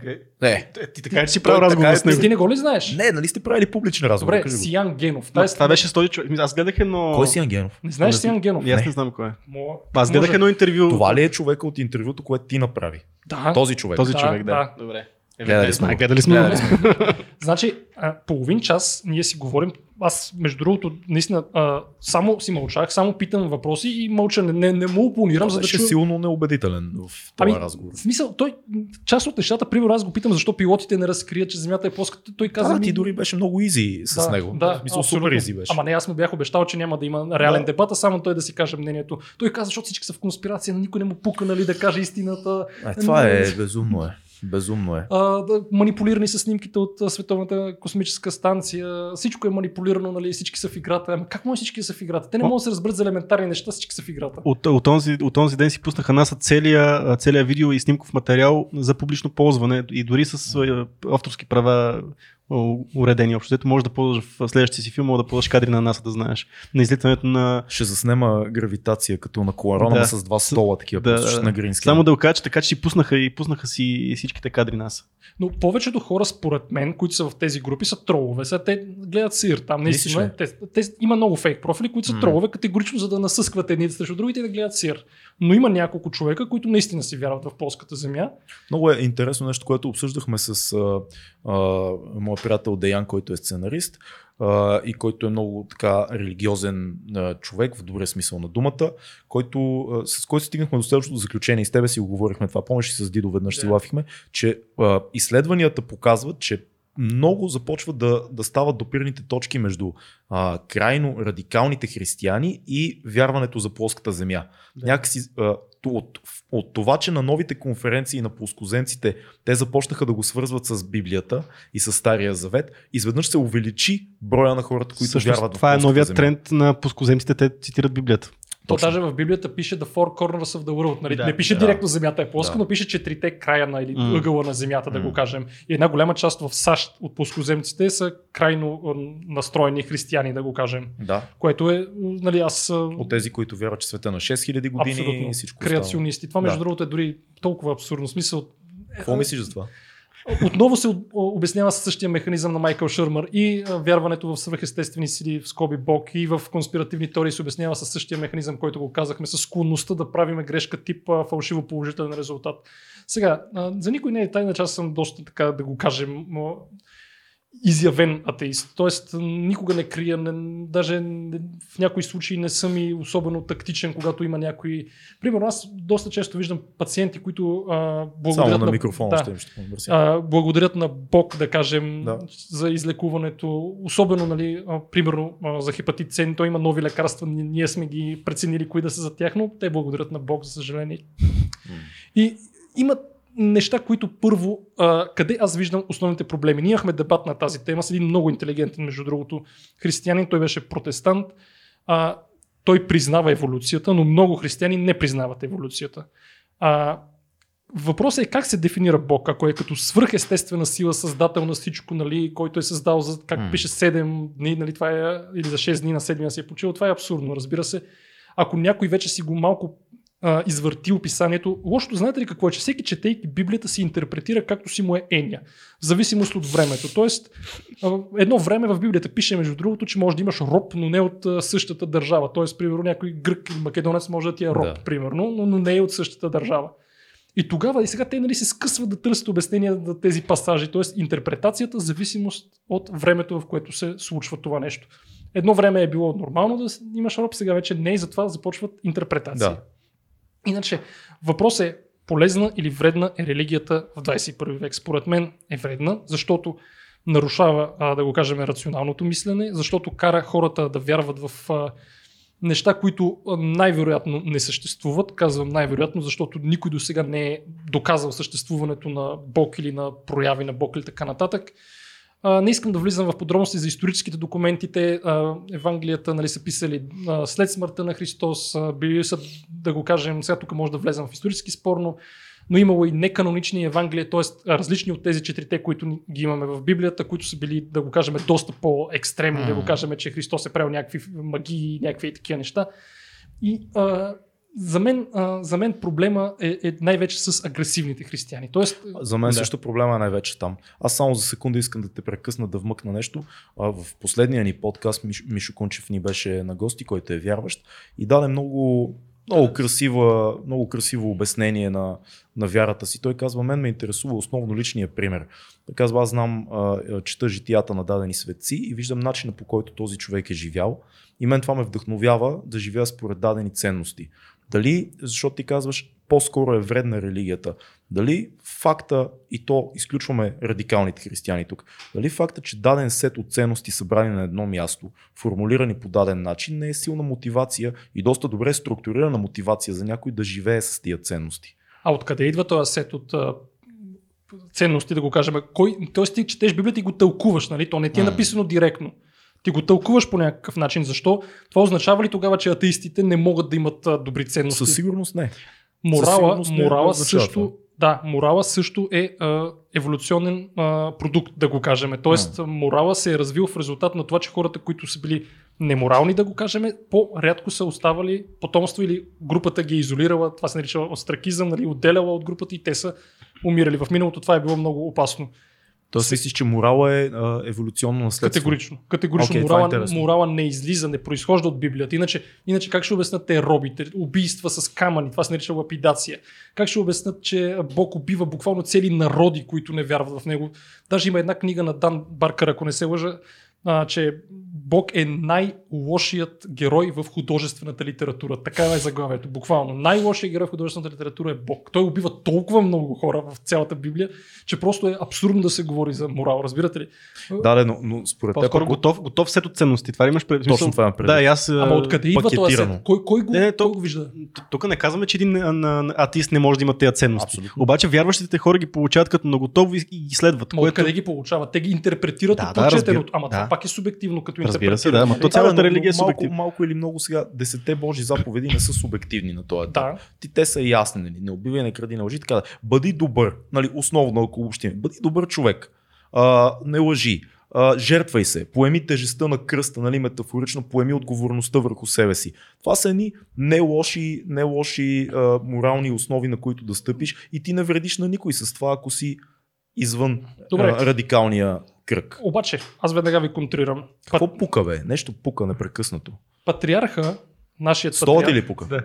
Май да. Нека си пука. Нека си покаста. Да. патриарха, вие предполагам знаете, е агент на държавна сигурност. Той а, бил е, разбира се, не знам дали има бивш агент, но е бил агент на държавна сигурност с псевдоним Симеонов. Тоест, щом патриарха на Българската православна църква е бил агент на държавна сигурност, ние въобще може ли да говорим за някакви сет от ценности?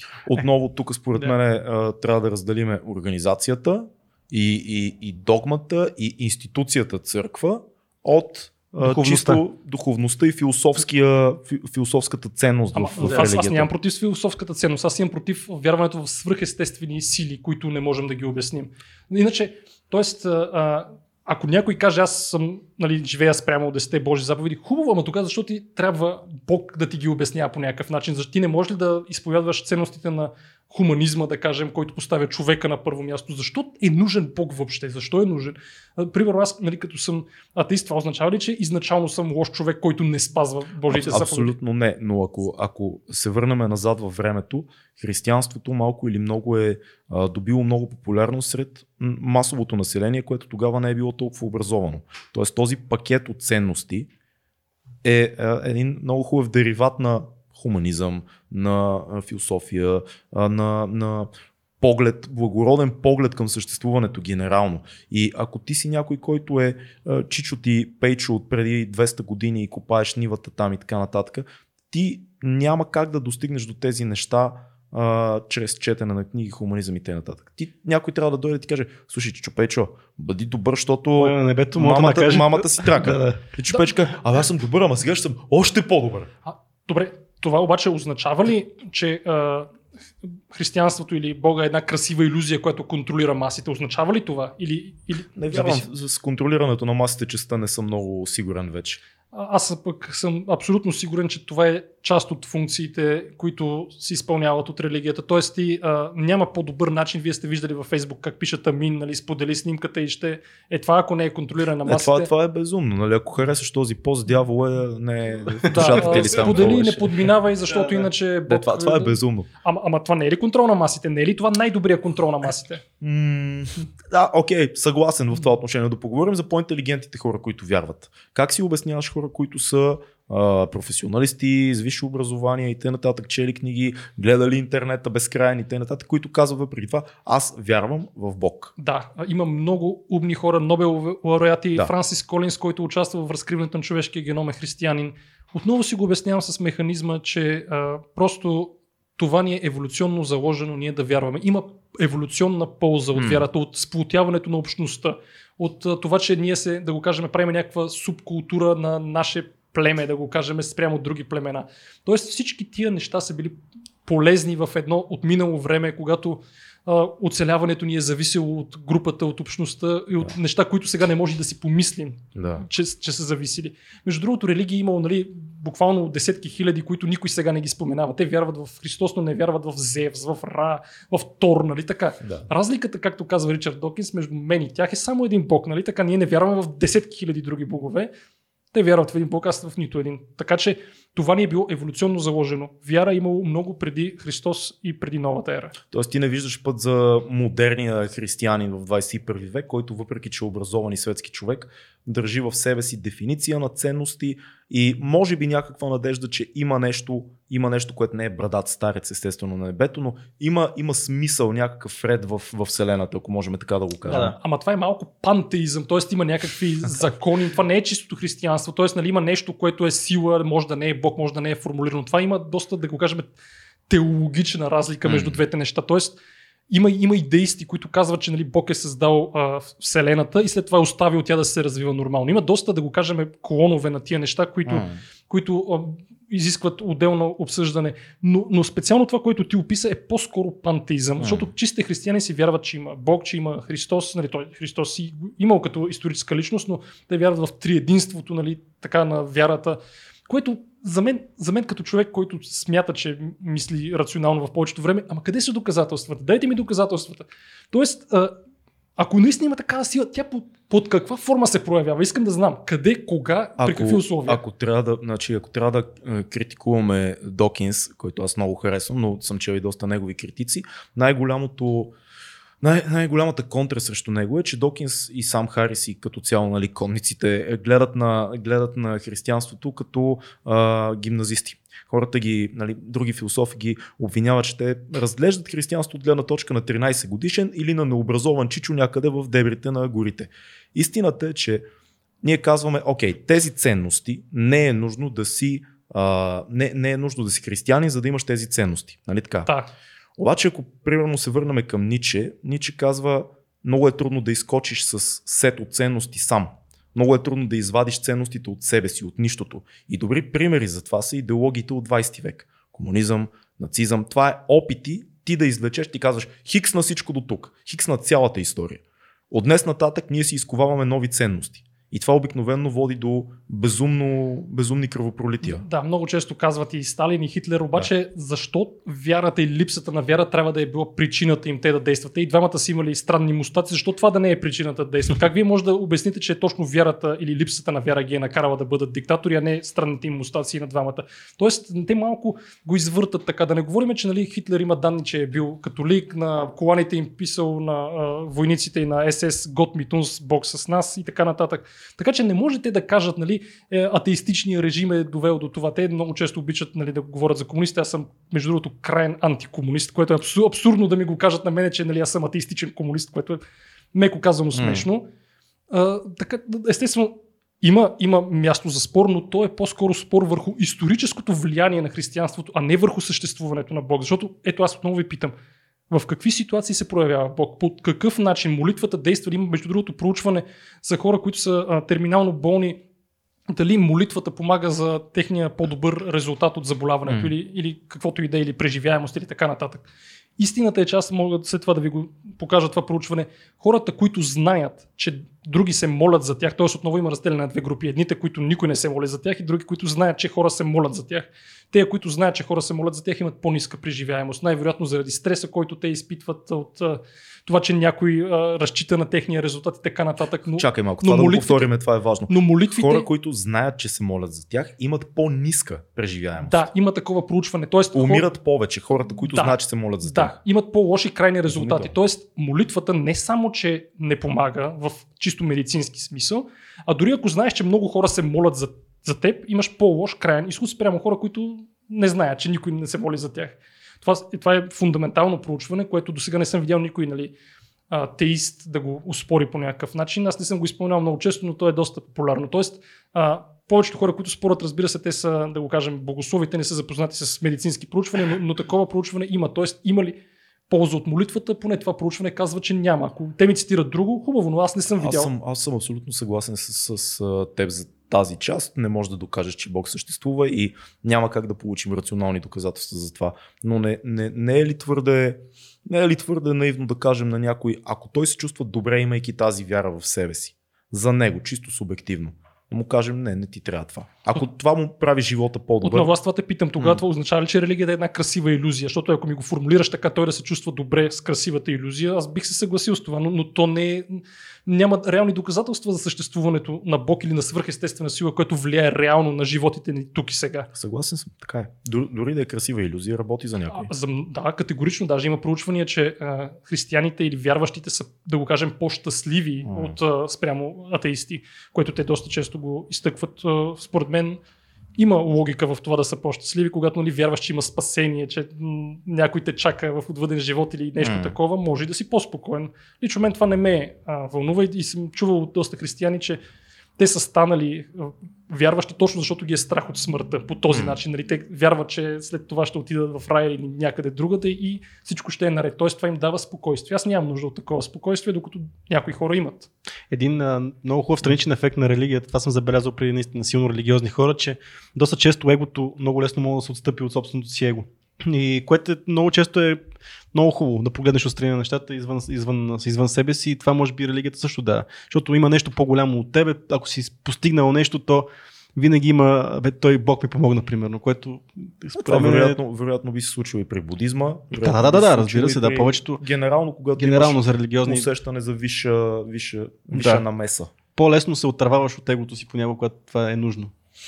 Аз отново най- най-сериозният въпрос, който Мен лично ме мъчи дали ако човек живее според тези ценности, той трябва да се определи като християнин или не. Това е много добър въпрос, между другото. А, нали, разделението между християнин, агностик и атеист по някой път е трудно да се направи. Даже Докинс има скала от 1 до 7, нали, от едно крайен, крайно вярващ, Да. където 100% знае, че има Бог, до крайно невярващ, М. 7, където 100% знае или 100% вярва, че няма Бог. Аз съм М. 7, т.е. аз съм убеден че за себе си, че няма Бог. А, тоест, разграничението по някой път е трудно. Някои хора казват, ми не знам. Смятам, не, съм, не се вълнувам от темата, смятам, че може да има Бог, но не, не, няма голямо значение за моя живот. Или казват, не знам, не можем да кажем има или няма Бог, ние сме агностици, т.е. нямаме знанието и не можем да имаме знанието дали той съществува. Според мен проблемът е когато а, такива хора почнат да се месят в а, обществения живот и да прокарват, да кажем, креационистски идеи. Примерно, М. против, да кажем, абортите. Против, а, да кажем, а, Това е проблема наистина, да. Да, това е, това е голям проблем. има сега антиваксър, Да. поп. Има против използването на, да кажем, ембриони за а, проучвания. А, по някой път има дори против ефтаназия. Аз съм страшно за ефтаназията да се легализира, защото хората, които а, просто не знаят, примерно, какво е рак на панкреаса с болка, когато морфин не ти действа, те не, не, не, Аз не са го виждали имам нещо. близки, близки до мен хора в семейството ми лекари и, и познавам и доста други лекари. и Почти не познавам лекар, който и млади мои приятели, който да не е за ефтаназията. Да. И това е много страшничко за нормалния човек. Тоест ти когато си бил свидетел на, на болката болката. и на изобщо на трагедията, която настъпва в едно семейство и с един човек това, което се случва, много трудно може да си твърдо. Не, не, не, благородната нали, идея за... Да, също така има теодицея. Това е нали, а, за божествената справедливост. М. Тоест, като ги питам защо умират деца на две години от левкемия, и те почват да ми разтеят някакви лукуми. Ма кажете ми защо Бог е лош и умират деца на две години от левкемия. Те не са се осъзнали въобще какво се случва. Това е втория пореден подкаст, в който се връщаме на конфликта от брати Карамазови реално. Да. Да, и, и е интересно, защото ти сега си от другата страна. Мишо, Мишо беше от а, обратната страна на спора. Само един подкаст време преди Един това, което време. е супер за нашите Да, зрители. Да. Ами, аз наистина ги питам. А, защо умират невинни хора? И те почват, нали, че... И аз даже не знам, те казват няколко неща, примерно, че а, това се пренася от поколение на поколение или нещо такова, или че Бог ни предоставя трудности, за които да се справим. А това е абсурдно, бе, хора. Те умират а, деца на няколко месеца или още при раждането и, и Бог го допуска. Наистина ли вярвате в това нещо? А да, малко по-към комедийната част да, да щупиме това като, нали, където питат религиозните, нали, нямало динозаври нали, според вас, ама защо намираме тия фусили? Бог ги е оставил там, Бог за да е тества оставил. нашата вяра. Разбира се. Ама не може да... Това наистина, което се случва в една Ватикана, има все още едно много силно политическо и економическо влияние върху целия свят. Въпреки, че това е един много либерален папа в момента. Да, ама та, та самата институция е такава, че тя няма как. Тя Няма винаги как. си има и в науката се, се бърка много често, и в политиката много често. Да не говорим колко, колко много земи държи Ватикана. Нали? Изобщо е- цялата идея с догмата, генерално, нали, ние миналия път говорихме за това. Догмата е проблема е, реално в света. Това, че Та оказва се, че това, което казах за... Оказва се, че всъщност, че Ватикан е един от най- най-големия земевладелец на, на света. А, На, напълно е възможно и аз отново се чудя защо Българската православна църква не е по-активна в някакви наистина сериозни проблеми, като да кажем бездомни, наркомани, а, децата по домовете, а, нали, които са реални проблеми, ами те се занимават с а, аборти и някакви такива неща, които им не са им в Също работата. на Запад, да. на Запад църквата наистина помага на тези. Сега това като го кажа за първ път се замисля. На Запад помагат, Помагат. помагат. много, много църквата помага и за комуни, и за бездомни, както кажеш тук. С какво занимава нашата църква? Аз не знам, но там имат католически болници, при това са доста Да, така да. разпространени католически болници. В Германия имам доста мои колеги, които заминаха, за съжаление. И те казват, аз работя в католическа болница, тук си имаме нали, финансиране и всичко останало и, и това си е нормално. За да, ама тук как, каква функция изпълнява църквата? Аз наистина не мога да Бе, разбера. ясно. няма как да знаем и с какви бюджети разполага, защото едно е Германия, друго е България. Тук всичко е по съвсем друг начин устроено. Аз не съм убеден специално, че бюджетите си а, най-големия проблем на тях. А, те не трябва да се намесват. Те, между другото, не са и много активни. Дори те, ето, примерно, нашата църква, добре, поне, че не се намесва да вкарва креационизъм, въпреки че се опитва задължително вероучение, някакви и такива неща. Нали, а, това също е по някакъв начин влияние върху младото а, население, което поне още не си е формирало. Да кажем, ако ти четвърти или клас започне да учи вероучение, това няма ли да промени светогледа ти по лош начин? Според мен ще го промени. Как си, как си представяш едно напълно рационално общество? Защото аз в момента, като те слушам, а, няма как да не се сетя за Олда Скъксли, примерно, и Бревни World, в който имаш едно рационално общество, което дори и то технологично напреднало и т.н. нататък, изключително структурирано, то има нужда от сома, от хапчето, за да създаде псевдорелигиозен експириенс в себе си. Ти си чел вероятно книгата. Да, чел съм я. И, и си спомняш, че те симулираха това нещо, от което човека има нужда. Тази мистика и това отдаване на нещо по-голямо чрез сома. Тоест, според теб, да задам въпроси малко по-различно. В едно тотално рационално общество човека би ли изпитвал нужда от такъв мистичен експириенс? Аз първо не смятам, че може да има тотално рационално общество и затова роман е утопия. Той излиза преди 1984 на Оруел. Да, и... той е за 33-та мисля. Да. И, и той е, да го кажем, предшества, но, но той се води роман утопия, не се води роман изобразяващ рационалното общество, с което аз честно казвам не смятам, че абсолютно всеки може да бъде рационален. Mm не може, а нашата цел е по-скоро всеки да го накараме да се замисли кое може а, да промени в начина си на виждане. Даже в началото ние малко се а, съмнявахме дали оказваме някакво реално влияние, но сега все повече хора ни казват, че вече са си променили начин на виждане за хомеопатия, за вакцини. Според мен връщате страхотна работа. Ами не, не съм убеден доколко все още можем да обхванем, въпреки че имаме доста последователи в социалните мрежи, а в телевизии не ни канят най-вероятно, защото а, доста често ги критикуваме, меко казано.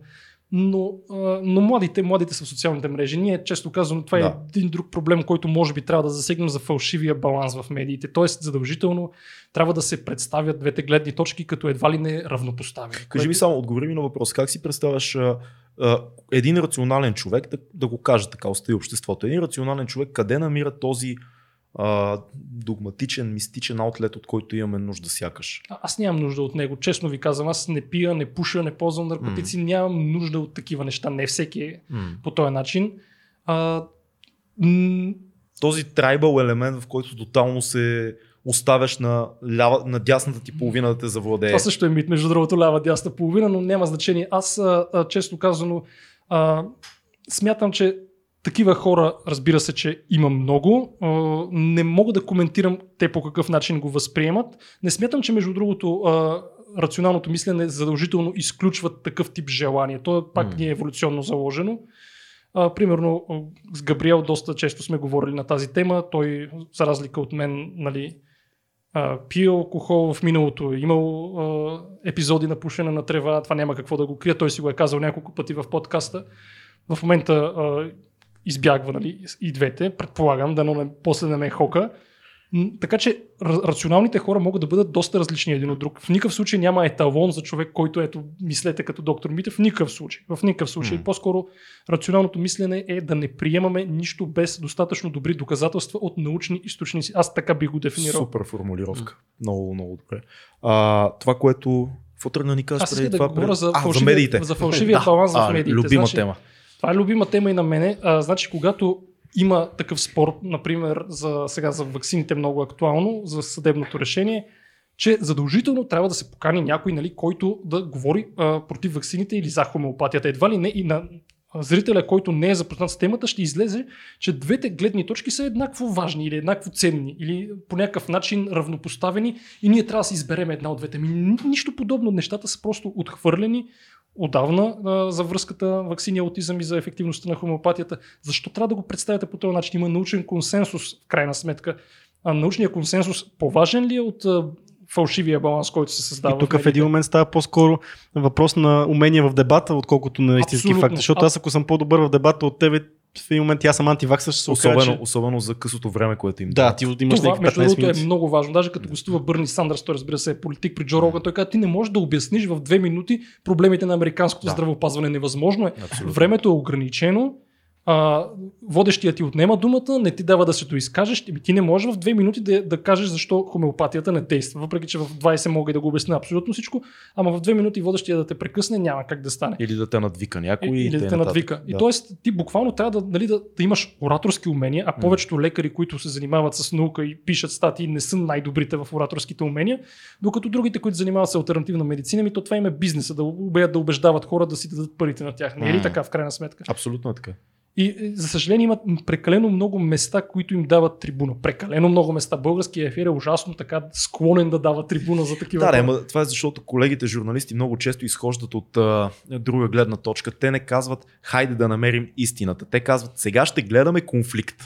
Ти, няма значение дали аз вярвам в вълшебната маймунка Цецо във вълшебния дракон. Важното е, че ние вярваме в различни неща. И това е, това е точката, която ще запълни нали, другия голям проблем, да запълним едно ефирно време. Разбира се. Това го казваме като хора, дето и ние сме работили в медиите и нататък, така че обикновено се изхожда от там с какво да запълним едно предаване. Ама ти знаеш, Да. знаеш, че това е също голям проблем. Тоест, ние като напишем една доста, да кажем, а, дълго време ресърчвана, разработвана статия, наистина дни сме отделили цитиране на проучване и така нататък. Примерно, имаме 100 лайка. Като пуснем някакво меме с Юли Тонкин, примерно 500 лайка. Тоест, хората, хората като като видят нещо свръхелементарно за разбиране, да. лайкват, ама като е нещо по-да ги задълбочиш малко, веднага ги губиш част от, от тях. друга страна, вие също имате и подкаст, който доста добре гледам върви и доста често снимате, имате си публика, вие излъчвате и на живо. На живо излъчваме, да.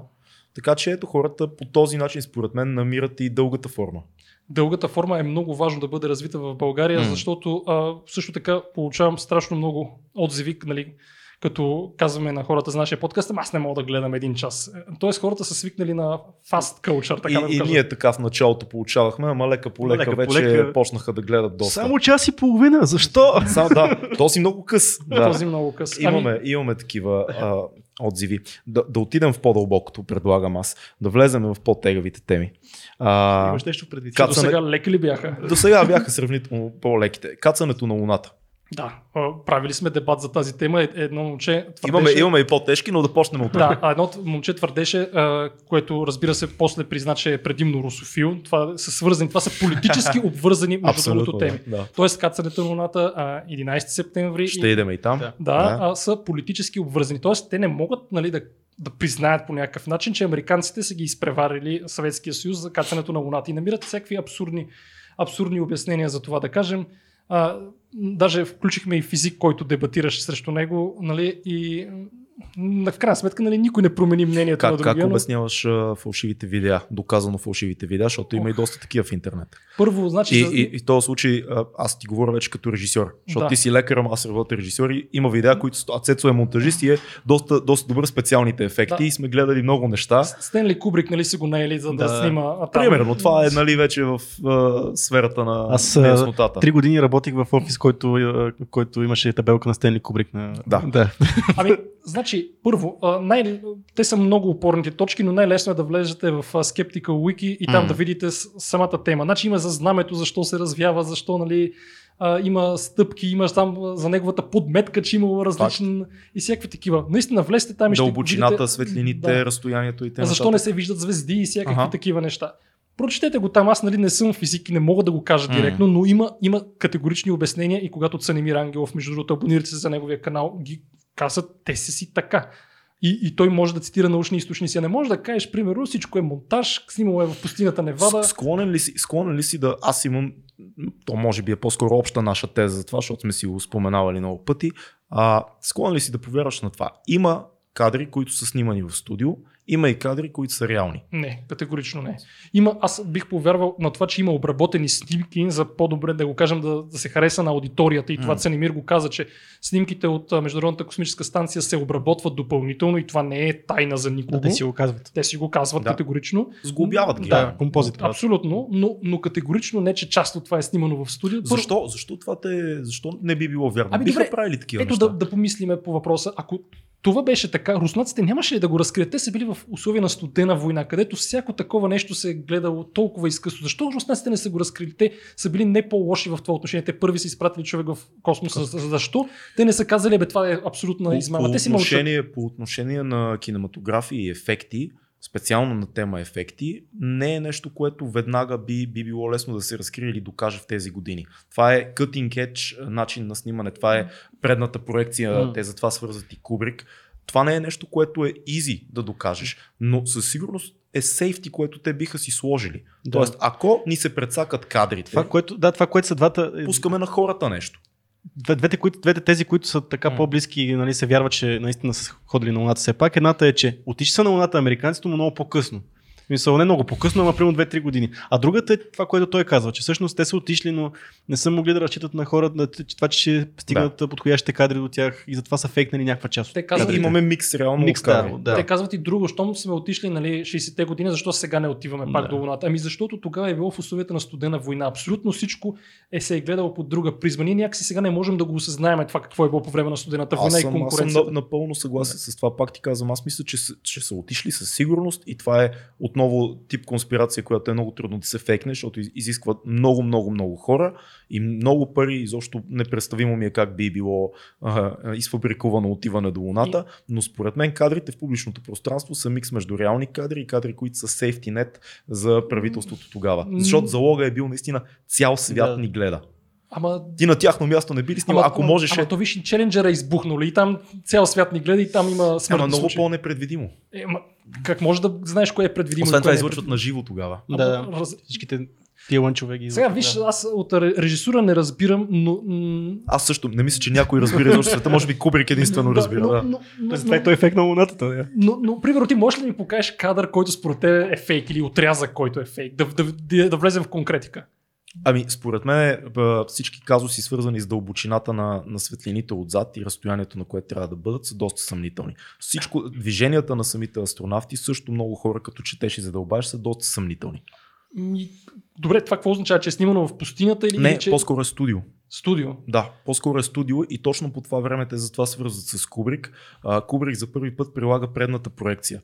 Това е начин на снимане, в който, казано на прост език, дълбочината, защото тогава няма нали, CGI и нататък, дълбочината на проектирането е, е отпред, т.е. създават и много по-реалистично усещане. Но това съвпада абсолютно точно с времето, в което е приложено в киното и много хора твърдят и се опитват да докажат, че това е технологията, която е използвана за фоновете на, на техните Ами, стъпки на Луната.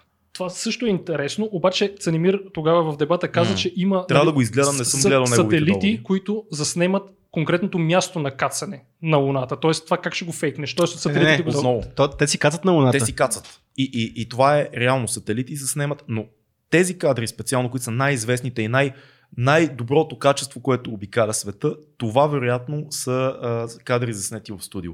Не казваме, че не кацат, не казваме, че е ефектнато, казваме, че в публичното пространство са пуснати два типа кадри. Два типа кадри. Да, Ама това няма ли да го хванат тогава? Те ако имат някакви Не. по-лоши кадри, защо просто не си пуснат по-лошите кадри? Те си целяли някакъв драматичен ефект ли или защо? Ами, честно казвам, не съм сигурен дали бих го хванали. Много е, много е трудно за, за хората от преди 50 години, 60 Ами защо сега не години го да- хванат? Ами виж, има теории. Има теории. Много хора, много хора изнасят цели лекции на тази тема, специално за единия тип кадри. И много хора, с които съм си говорил, които са в CGI средите и се занимават с технология на снимането, казват, има много неща, които не изглеждат окей. Ами, не знам, аз не бих се съгласил с това. Не, просто Отново не, не, се изказвам като крайна инстанция, просто Разбира се, разсъждавам разбира на се, но, но, но, но, за мен е малко странно те да поемат М. такъв голям риск, т.е. да кацнат на Луната, да снимат някакви по-лоши кадри, да го кажем от чисто визуална гледна точка и след това да вземат риска да пуснат два типа кадри, които могат да ги заснемат, а т.е. Да ги, да ги хванат като разлика. А, наистина, според мен това е необоснован риск. Те няма как да знаят какви разработки имат руснаците, поне аз така подозирам. Те М. могат ли да знаят на какво ниво в кинематографията са руснаците или в бъдеще дали някой няма да ги разкрие. Това ако някой ги разкрие, това веднага президента пада, нали, повече а, няма да го преизберат. Това е огромен риск. Но не може да кажеш, че щатите не са правили много пъти неща от този тип. Категорично правили се. М. Има такива, даже Gulf of Tonkin, което Точно е така. свързано с войната в Виетнам. Има такива неща, но те като цяло са, да го кажем, а за тях се знае, има убедителни данни и никой от, да кажем, правителството или от хората, които са били тогава в администрацията, не ги отрича. Watergate също абсолютно Да.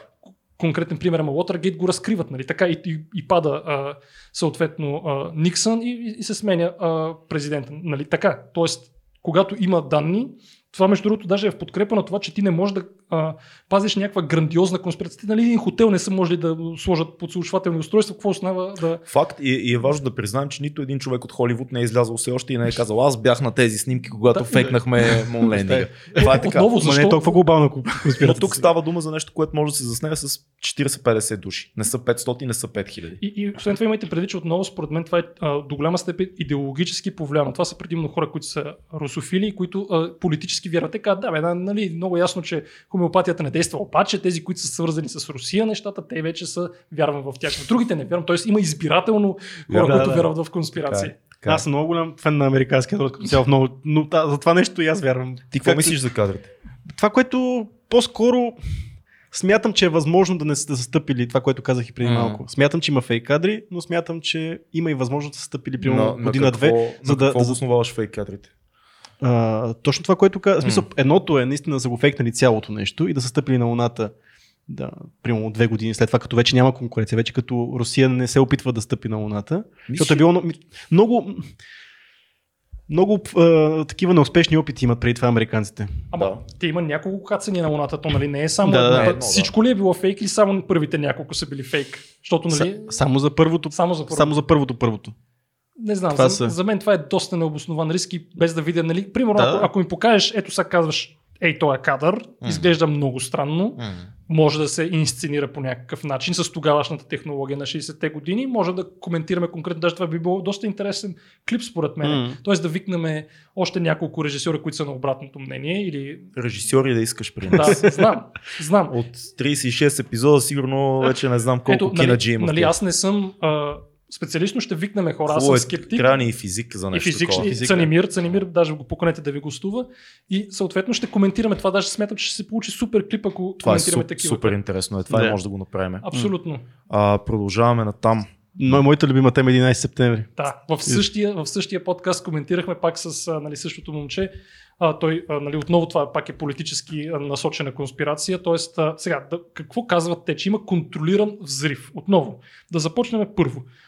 Световният а, търговски център е една от най-посещаваните сгради в света. Кога са вкарани тия експлозиви? Как са вкарани в стените? Не, е невъзможно. Да, само да кажа, че коя година да, минава този човек, който минава по въже, как се казваше, французина, който минава между двете и той всъщност нали, вкарва на- много техника, вкарва без никой да го забележи. А, Едно е много техника да вкараш, друго е да вкараш всички стени, които са важни, да ги сложиш с експлозиви и перфектно да, да кажем, да направиш тайминг на блъскане с самолета с контролирана експлозия.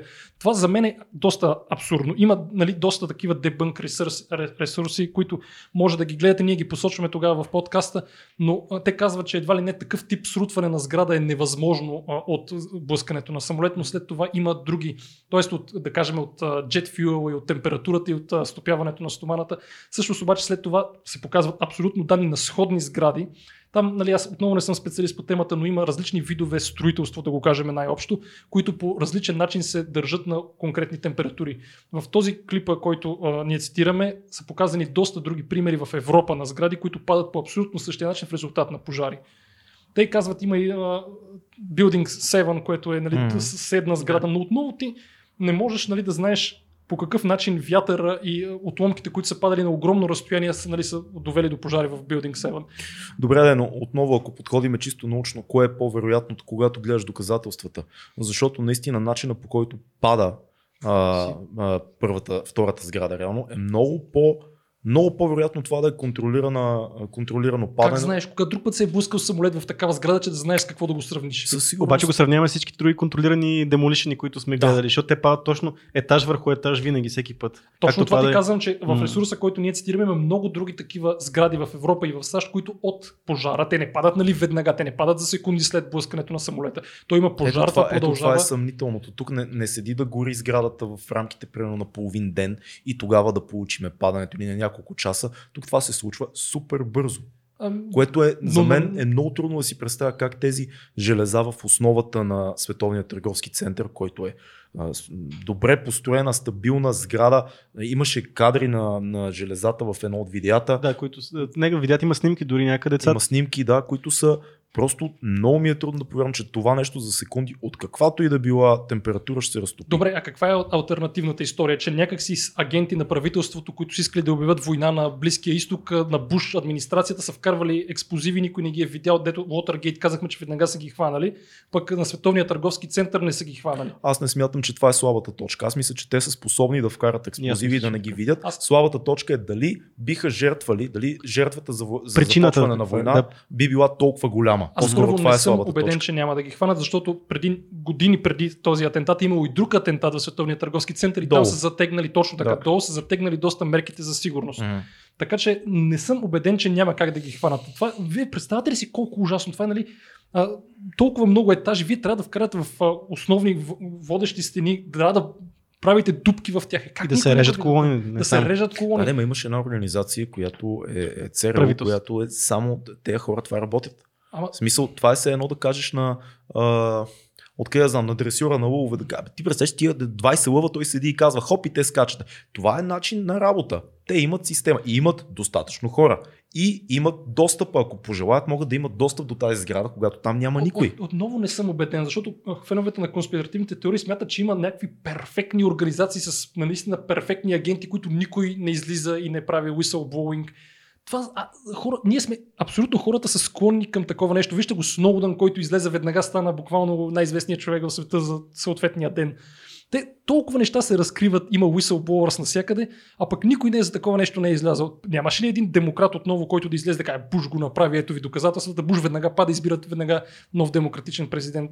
Нямаше такова нещо. А, съответно, отново това пак е нали, не само русофилска, но и а, тези, които са от Демократическата партия, пак са по-склонни да, да вярват в такъв тип конспирация.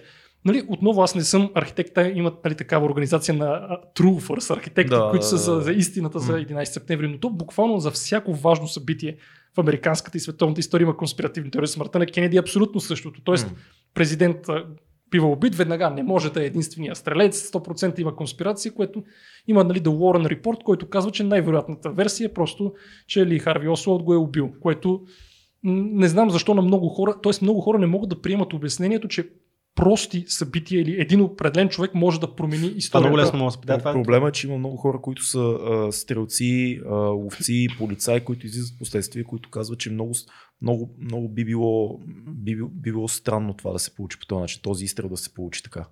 Аз мисля, че това не Има е... теория за рикошета и т.н. нататък. Има които много са... теории, има хора, че там е бил човек с чадър, който е стрелял през чадъра, има всякакви абсурдни неща.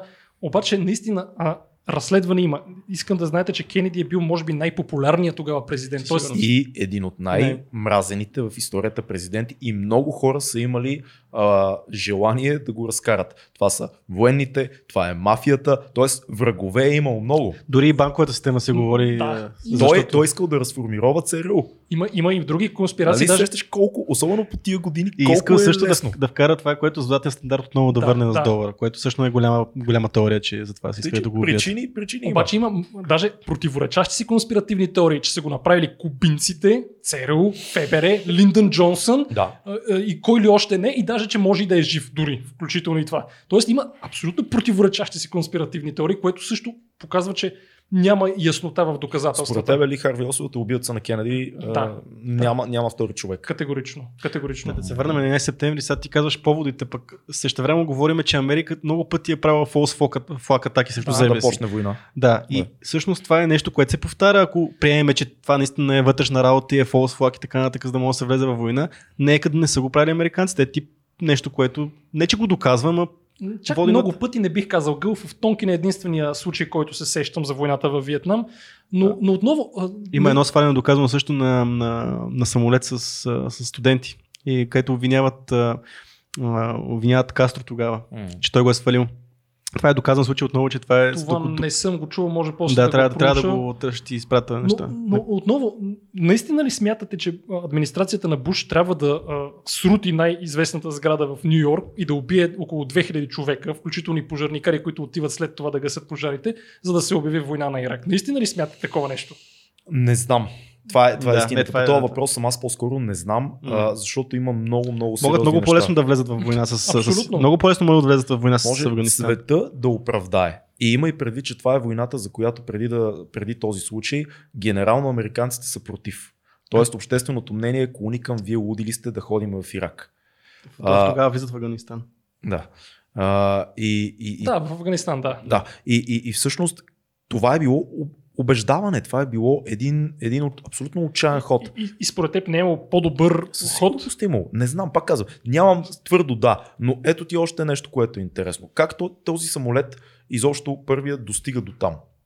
Има, нали, Значи, цял, първо да това е кажем, бил че- ден на, на учение, обявено Но- но- учение. Първо да кажем, че има 4 самолета Да. и един от тях не успява да достигне целта си. М. Тоест, на- нали, Пентагона има един, който го достига.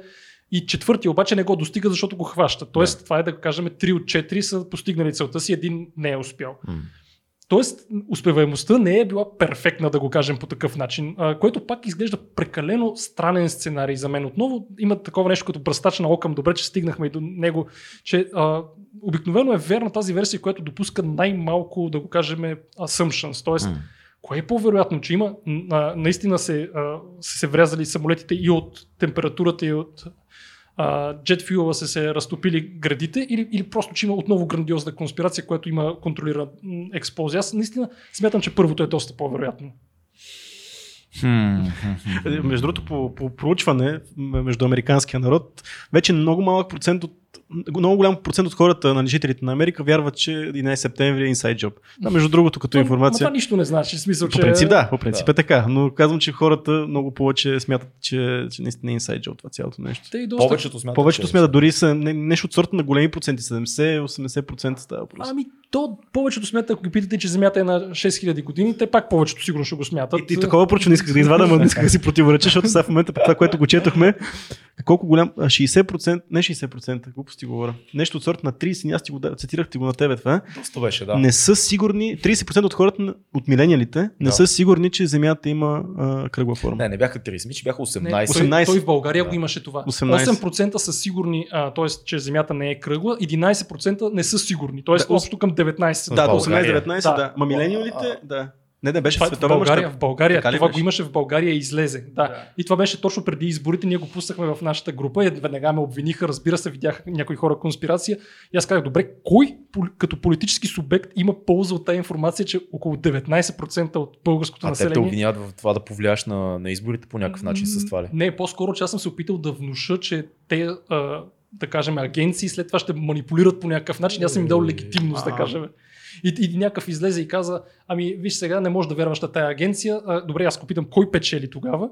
Каза, нали, а, важно е хората да вярват, че обществото е тъпо, нали, че 19% от хората не знаят каква е формата на Земята, искат да ни отчаят, да ни обесърчат да ходим да гласуване. Тоест в абсолютно всяко нещо като резултат някой може да заподозре конспирация. Това е, това е така, но истината е, че конспирацията е нещо, което съществува. Съществува, И не, не трябва да. да го изключваме от ума си. Категорично, категорично. Ето, ние споменахме няколко конспирации. Даже аз, между другото, мога сега да се призная, че вярвам в една българска конспирация, за която нямам доказателство, но според мен има някакви целенасочени опити чрез чалга културата да се затъпи българското население. Често ви го казвам. Аз наистина смятам, че Това е смела такова теория за. Да. за човек, който Това е смела да, теория. смела теория, но- Целенасочени от кого? Ами, не съм убеден от кого, но смятам, че е доста успешен като експеримент. смисъл, че се промотира твърде Това много. е леко шеговито, разбира се, но наистина смятам, че се е получило доста, доста Ами, добре. конспирация, която Получава се. получила се е така. Странно как. Но, но да, в смисъл има много конспирации, които всъщност са доказали хората за това, че са съмнявали. Те. И, и затова за мен е важно нали, да и обсъждаме тия конспиративни теории, защото много често се ражда истината там някъде. М. Ние няма как да знаем дали 11 септември е inside job. Може само да си говорим. и Но си може да анализираме и да, да сме Да. Да, отворени. Например, към аз да ви питам, може би като една от последните теми за Ванга, вие какво мислите? После аз ще кажа. Уау, също сериозна тема. А, аз съм по-скоро скептичен. Защото в един момент митологията около Ванга толкова става голяма, че много е трудно вече да имаш обективен поглед към това.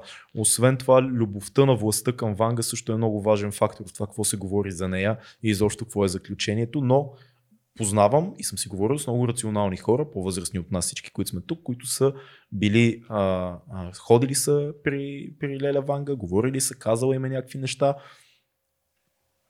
Не знам, по-скоро съм скептичен, честно казано. Аз също съм а, доста скептичен, но пък чух нещо много интересно. Знаеш какво ни направят в коментарите? Това? Е, да, Една българска светиня имаме и вие. Та, та, та. Това, което Нищо кажеш, това, напълно съм съгласен с това, което кажеш, но наскоро чух нещо много интересно, което ми направи така, много ме втрещи. Казах, за, не помня за какво беше, за царичина сила. Да, за нещо от този сорта. Не говорим за царичина, че там вече е страшна работа. Да, не отиваме там. Но, примерно, то е официално бе, Ванга го е казала. What the fuck, човек, какво ми говори? В Смисъл това, сериозно ли го казваш?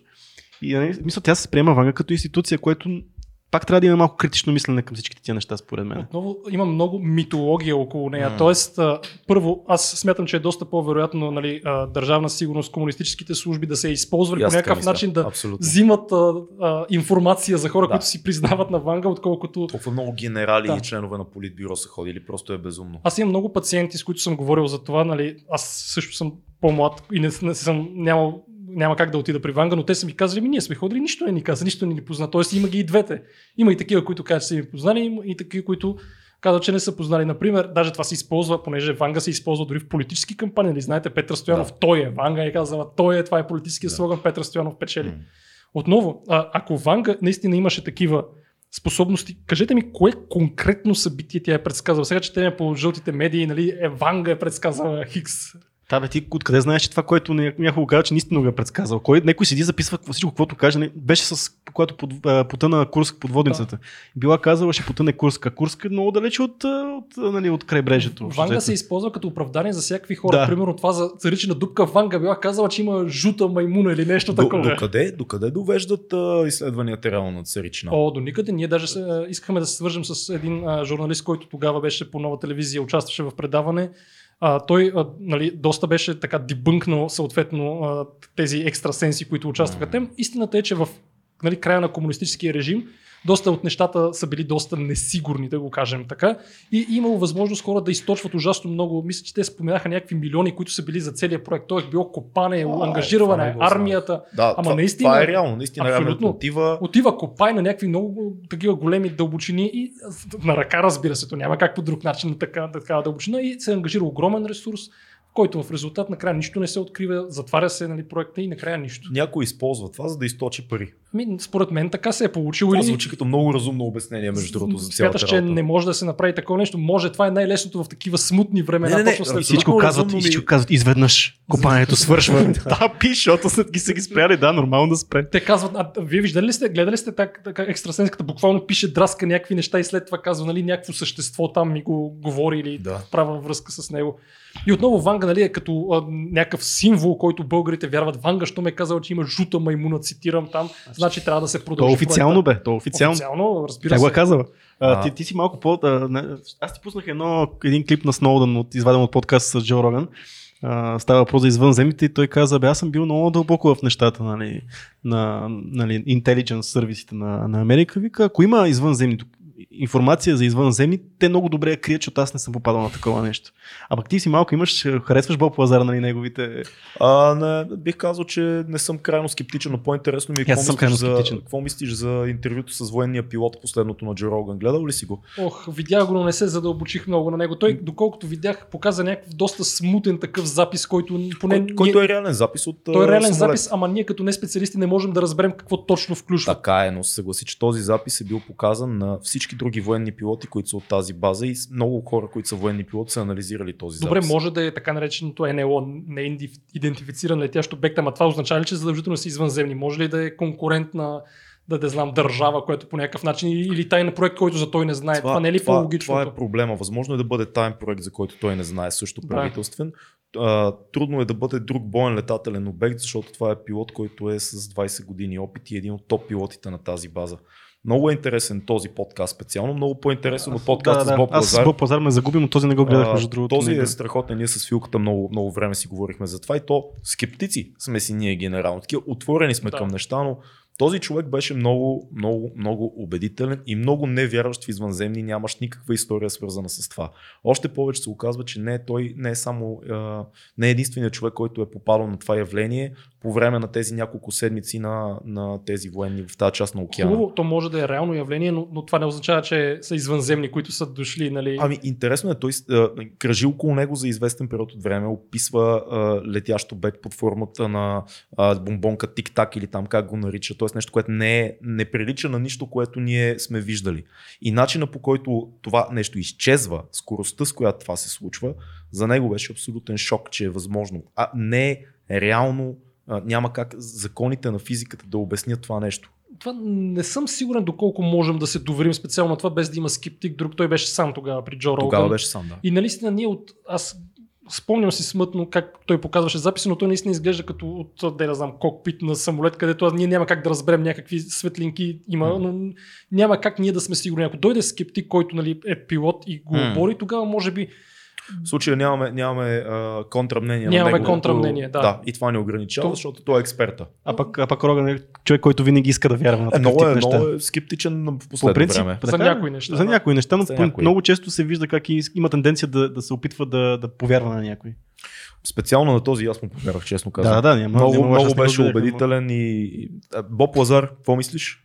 Ох, не съм много запознат Като с кажеш, него, ух, и но- е, тук и мен ме заболя. Да. Специално с неговото творчество, така наречено, не съм запознат. С Дейвид Тайк съм по-запознат, но... Там е лесно, там няма, няма Там, да, да. говорим. но, но ако, по-интересният въпрос е дали смятам, че има извънземни. Смятам, че М. въпроса трябва да се раздели на две или под да се уточни. Има ли а, извънземни, които са с съзнателно мислене, да го кажем. Дали, защото едно е да има някакви едноклетъчни някъде, друго е да има от а, цивилизация, която е способна да, да ни посети и по някакъв начин да ни повлияе. Да.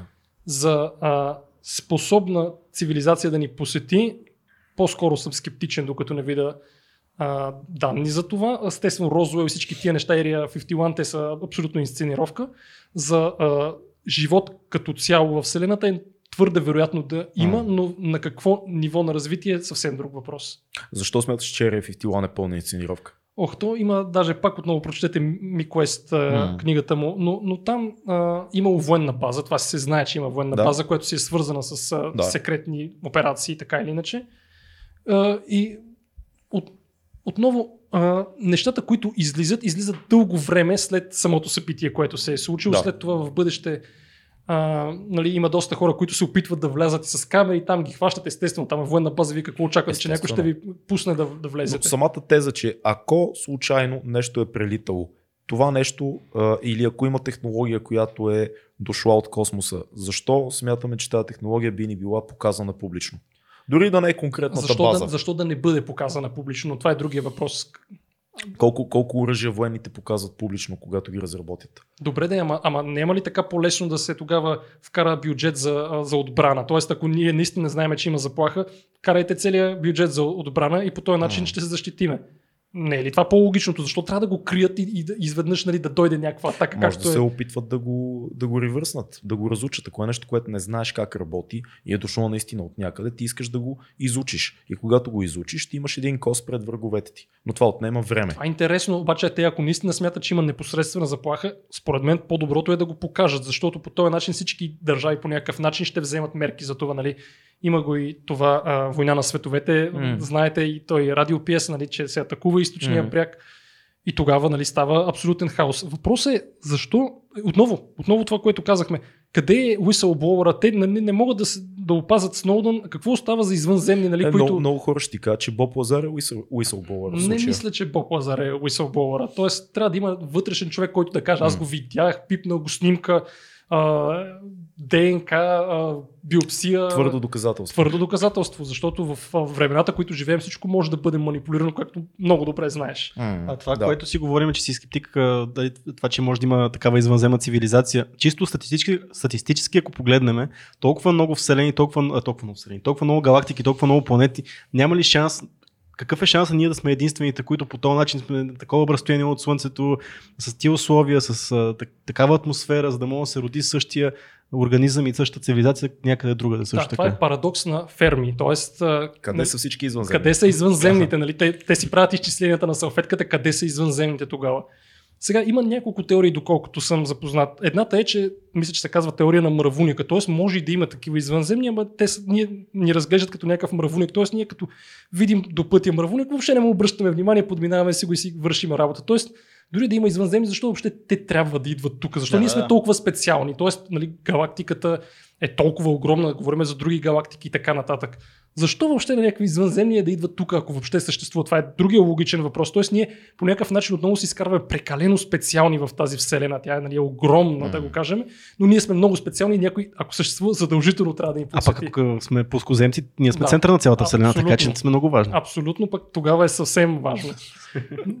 точно по тази причина, нали, разбира се, виждаме някакви убедителни доказателства, ама не Розуел или Area 51. Нали. Знаете, че има даже и такава фейк аутопсия на извънземно, която Да. след това е дебънкната. Да, да, да. Гледайте го, ако не сте го гледали. нали, На първ поглед изглежда супер реалистично, но Да. след това е дебънкнато.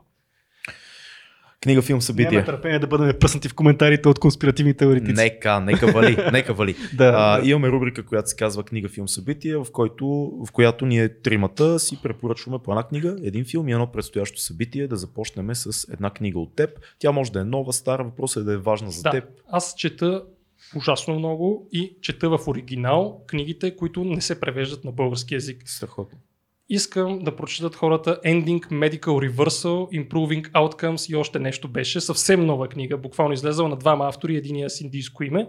Ending Medical Reversal.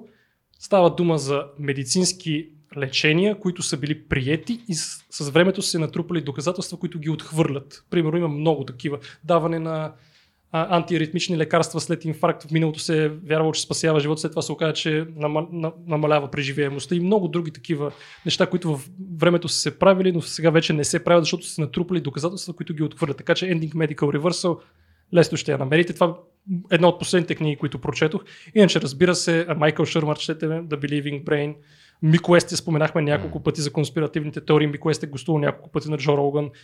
Мисля, че за сега така. Може да ме последвате а, в а, Instagram и в Goodreads, особено където аз отбелязвам книга, буквално на, на 2-3 дни отбелязвам нова книга. Страхотно, това е много полезно.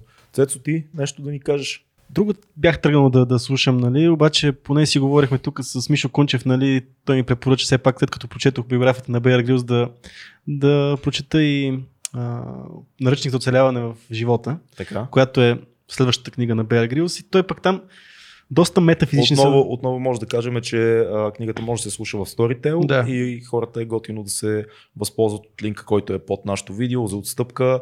30 дена, а, пробен безплатни период, дни, да, да, безплатни дни да слушате в Storytel. Та така да е, но той пък е много метафизичен да, Бейер Грилс. Той вярва в а, това, че ти ако направиш добро, примерно тя в 100 вселената ще ти го върне. Карма. Да, ка, той по друг начин го казва и Да не си примерно- направи култ скоро. Еми, той е много вярващ, наистина е много на мечката. но той пък, примерно, на него много му е помогнало това за всичките му неща. И това аз го виждам, защо му е толкова вградена. Той е от религиозно семейство, М. а също време от много интелигентно семейство. Смисъл, баща му е политик. А, и, и, смисъл, и точно това ти кам, той е супер хъмбъл, супер смирен е този човек и супер така без никакво его и намира нали, на, логика в това, че за неговите успехи в някакви неща, които са извън неговата сила. Да, Господ е бил с него на, на Еверест и така нататък.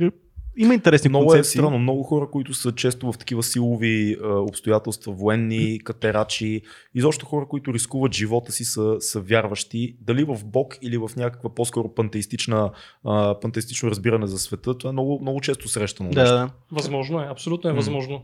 Но те знаят, че опасността е съвсем близо и това им дава спокойствие по някакъв начин. Да, да, да. Да. И опора. Някаква опора. Те, да. Това казах, казах ли го за... Той пита ли го след като се върна от Еверест, вика ти намери ли Бог на Еверест? Вика това е пълно безумие да търсиш, да се качиш на Еверест, за да търсиш Бог, вика. Той беше през цялото време сме. Което да. Това е много добър отговор. Но да, да, така е. Добре, аз ще продължа в много по... А, другата крайност от тебе. Аз в момента а, чета и слушам Сидхарта на Херман Хесе. Херман Хесе е един брутален топ, топ, топ автор, световен. А, Сидхарта е неговия поглед към, а, към историята на Сидхарта. Сидхарта казват, нали, че е Буда, но той говори за сина на един брамин, който отива да намери себе си. Отива в гората, медитира. Все пак. Е, тук, виж какви книги сме си избрали тук специално. не, не, не, Херман Хесе е Нобелов лауреат по е, литература. също е е. важно да го кажем. Да. Точно това е нали, скритата лимонка в тази книга, защото някой ще каже, а, Сидхарта, будистки истории, там мала бала. Не, художествено четиво с много, много висока стоеност и много, много повече има за думите, отколкото на пръв поглед човек би си помислил, ако не е чел нещо на Херман Хесе. Книгата е супер. Аз наскоро си взех тук от един чичо продава книги наблизо и наскоро си взех един сборник от а, разкази а, Пътуване на изток, М. което Пътуване на изток се е само първата, първия разказ и има още три или четири, още обаче не съм стигнал, за съжаление, но аз Херман Хес до сега не, не съм чел, така че ще се Първата, с... първата негова книга, която прочетох, се казваше Играта на стъклени перли. Не знам дали си я чел. Тя, е, тя беше много впечатляваща. Тя е за една академия, която е много трудно да бъде описана и за един студент, един а, маг, как се казваше, Магнус, вече забравих, който те, те, те се занимават с една наука, в която смесват всички изкуства и науки. И, и то е уникално. Това е играта на стъклени перли. Ти взимаш под формата на, на уравнения и есенции, взимаш най-доброто от изобразителното изкуство, математиката, физиката, литературата и го забъркваш в едно цяло. И изключителни, изключителни идеи. Херман Хес е брутален. Също да кажем, магическата планина беше. Томас друга... Ман. Томас Ман е магическата Да. планина. Нали така? Нещо, което съм си отбелязал скоро, но ще изкажем за него като, Да. като стигна до там. Дай сега един филм, който е важен за теб или кой- който наскоро си гледал, нещо, което... Ох, това е по-трудно, защото а, филми рядко гледам, честно казано. Дай да видим какво ми е направило впечатление напоследък. Е, за това не са ти направили впечатление кадрите от а, значи, не знам дали това М. се брои, но има предаване в САЩ, то е тип американското с ниво, което се нарича Jeopardy. Не е точно филм, но препоръчвам на всеки да го гледа. Това е една игра. Игра, абсолютно. Jeopardy, водещия е Алекс Трибек, М. който е страшен. Наскоро имаха един ултра голям и известен а, шампион, който направи над 30 поредни победи. О, Обясни на хората какво представлява играта. Значи, Аз съм гледал малко. Трима, Но... трима играчи са, които се състезават на стена. Има две стени. Първия кръг са 6 категории по 6 въпроса, всеки Да. или по 5 въпроса. 6 категории по 5 въпроса. На всяка, а, на всяка категория нали, има съответна трудност от най-лекото до най-тежкото. И съответно а, във втория кръг е подобно за повече пари от всякакви категории и трябва да се отговаря страшно бързо. Един епизод е само 20 минути. Вау. Буквално всеки делничен ден се качва. Този шампиона направи над милион и половина за 30 и няколко поредни седмици. Така че Jeopardy, пише се Jeopardy с Алекс Трибек, който между другото пък беше наскоро диагностициран с рак на панкреаса и оттам стана още по а, като активизъм за кампанията срещу рак на панкреаса, но там може да научите толкова много неща за толкова кратко време. Епизода наистина е само 20 минути, не е разтягане на вулкуми, аз имам мнение за българския сни, богат често пускаме мемета по този въпрос, но Jeopardy, гледайте го, има много какво да научите и аз ви го препоръчвам. Страхотно. Едно филмче. Аз нямам филм. Това подкаст нещо. Нищо ли не си гледал? Ми, не, нищо, което да мога да, да така да, да говоря за него така с ентусиазъм. Добре, аз ще кажа нещо, което си обсъждахме. Мишо Кунчев на излизане от подкаста миналия Да. път ни препоръча, понеже той е вегетарианец, веган отскоро, Веган, да. ми препоръча да гледаме филма The Game Changer. Това е нов, нов филм на, на Джеймс Камерън, който излезе, а, който е изключително добре направен филм. Веднага го изгледах вечерта, въпреки че имахме 3 часа и половина подкаст, колегите много ми се смяха, но седнах и го изгледах. Филма е много, много впечатляващ на пръв поглед, но проблемите с него са един куп. И тези проблеми лесно може да намерите в дебунк видеята за филма. А, има изключително много неща, които не, се, не са изяснени във филма, изключително много статистики, които не са правилни. Даже Роган направи един цял подкаст, в който дебунква. Гледах го, да. Да, и, и те направо разпредушиниха филма. А, така че, мисля, че е готино все пак човек да го изгледа, защото е най-добрият филм на тема веганизъм, който е правен според мен. Аз много обичам месо, но точно затова гледам и такива филми, за да се образувам, да видя другата гледна точка. А, филма е супер, камера не е машина, филма е много скъп, много добре направен, страхотни интервюта, страхотна история на един а, борец по бразилско жилжицо, но все пак не си съставяйте мнение за това, че а, веганството е единствения път на базата на този филм и не мислете, че ако има атлети, на които веганството е направило перформанса по-добър, това не значи, че няма и много други, на които го е направил по-лошо, така да кажем. Пак това да не гледаме частния случай, което си говорихме. Да, но препоръчвам да се гледа Да, филма, защото може да отвори съзнанието на хората. Да беше решил, че ставаш веган. Не, не, просто филма ми хареса много как е направен, задава много добри въпроси. Не е точен, не е а, ако разумно и убедително изгледаш всички доказателства в обратната посока, филма няма да те направи веган, Да. но е хубаво да се гледа. Така си мисля. А, едно събитие, което... Ти, между другото, ти си гледал филма. А, гледах само част от него, не успях да издържа Мгм. целия, но а, ние имаме дебат с а, Никола Донев, който беше преди филма с- а, и съответно там казахме доста неща, гледайте го и него. Още в началото не ми хареса, често Мгм. казвам как започна филма. Имаше доста неща, които са... Началото е един от големите проблеми, да, частта с а, а, а, гладиаторите. Да. Фактически в началото на филма главния, главния разказвач, този а, боец по бразилско жилжицо, казва, че когато се е контузил, започна да изследва а, как най-бързо може да се възстанови. И попада на някакво научно изследване, в което се казва, че гладиаторите от Древен Рим са били вегетарианци. Това се оставя така. Това е да. А всъщност, нали, показва, се, показва се един учен, един учен, който е, изследва костите и показва, да, най-вероятно те не са консумирали много месо, но тук се пропуска едно. То като цяло в този предно се е консумирало много месо, защото не, не е имало. Най- най-големият проблем е, че гладиаторите много хора не си дават сметка, но те са роби. Да. Те са бойци, които са държани в плен и са се били за удоволствие на императора. Тоест от тяхната диета ние нищо не може да извлечеме. Те едва са оцелявали генерално и като цяло са яли само тестяни изделия или каквото там е подхвърлено. Така че много са проблемите, но мисля, че, мисля, че има образователна стойност филма. Не знам дали се съгласиш Има образователна стойност. Хубаво е да гледат и след това дебънк видео за контрааргументи против филма. Да. А, да, абсолютно. Едно събитие, което предстои. Аз Ами- преди това имам един въпрос към тебе, който си мисля цяла вечер. Откъде намираш време за, за, за добиване на ново знание, постоянно четене, подкастите, нещата, които правите? Защото ти си лекар, ти си работещ човек с изключително сериозна отговорна дейност.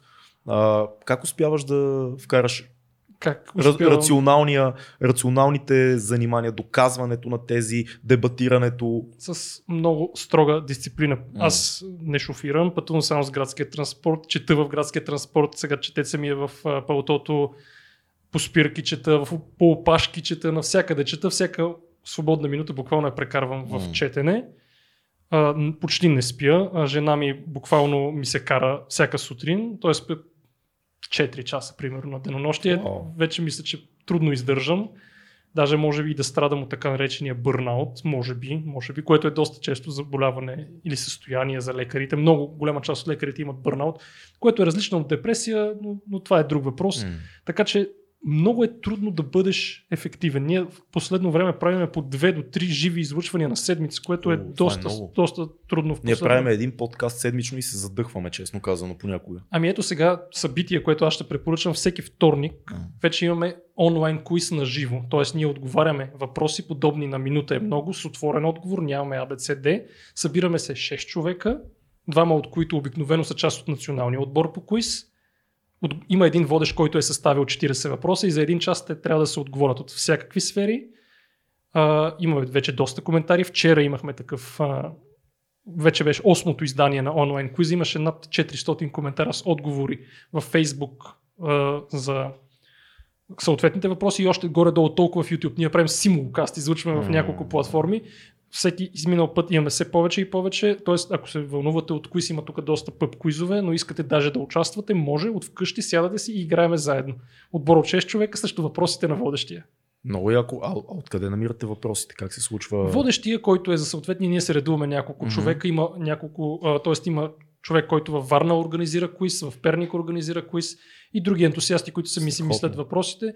И съответно водещия е отговорен за това да измисли конкретните въпроси за конкретното предаване и да контролира играта. Ние четем отговорите на хората в... Става доста интерактивно и бих казал все по-добре с всеки изминал път. Много яко. Това е всеки вторник. Всеки вторник онлайн квиз, ако напишете в Google или в YouTube, веднага ще ни излезат изданията. Вече имаме 8, другия вторник, девето издание. Страхотно. Предполагам така да завършим днешния подкаст, ако А, нямаш нещо. Имам едно. На 29 съм в Пловдив Post Culture Stage. Аз Може тогава да препоръчам, какво беше, кога си в тук в София, На седмия, ама На за това ще говорим Така ли? отделно. Да. защото аз на това ще присъствам. Но Ще ще... присъстваш, ако не, там сме? не те спре охраната на входа.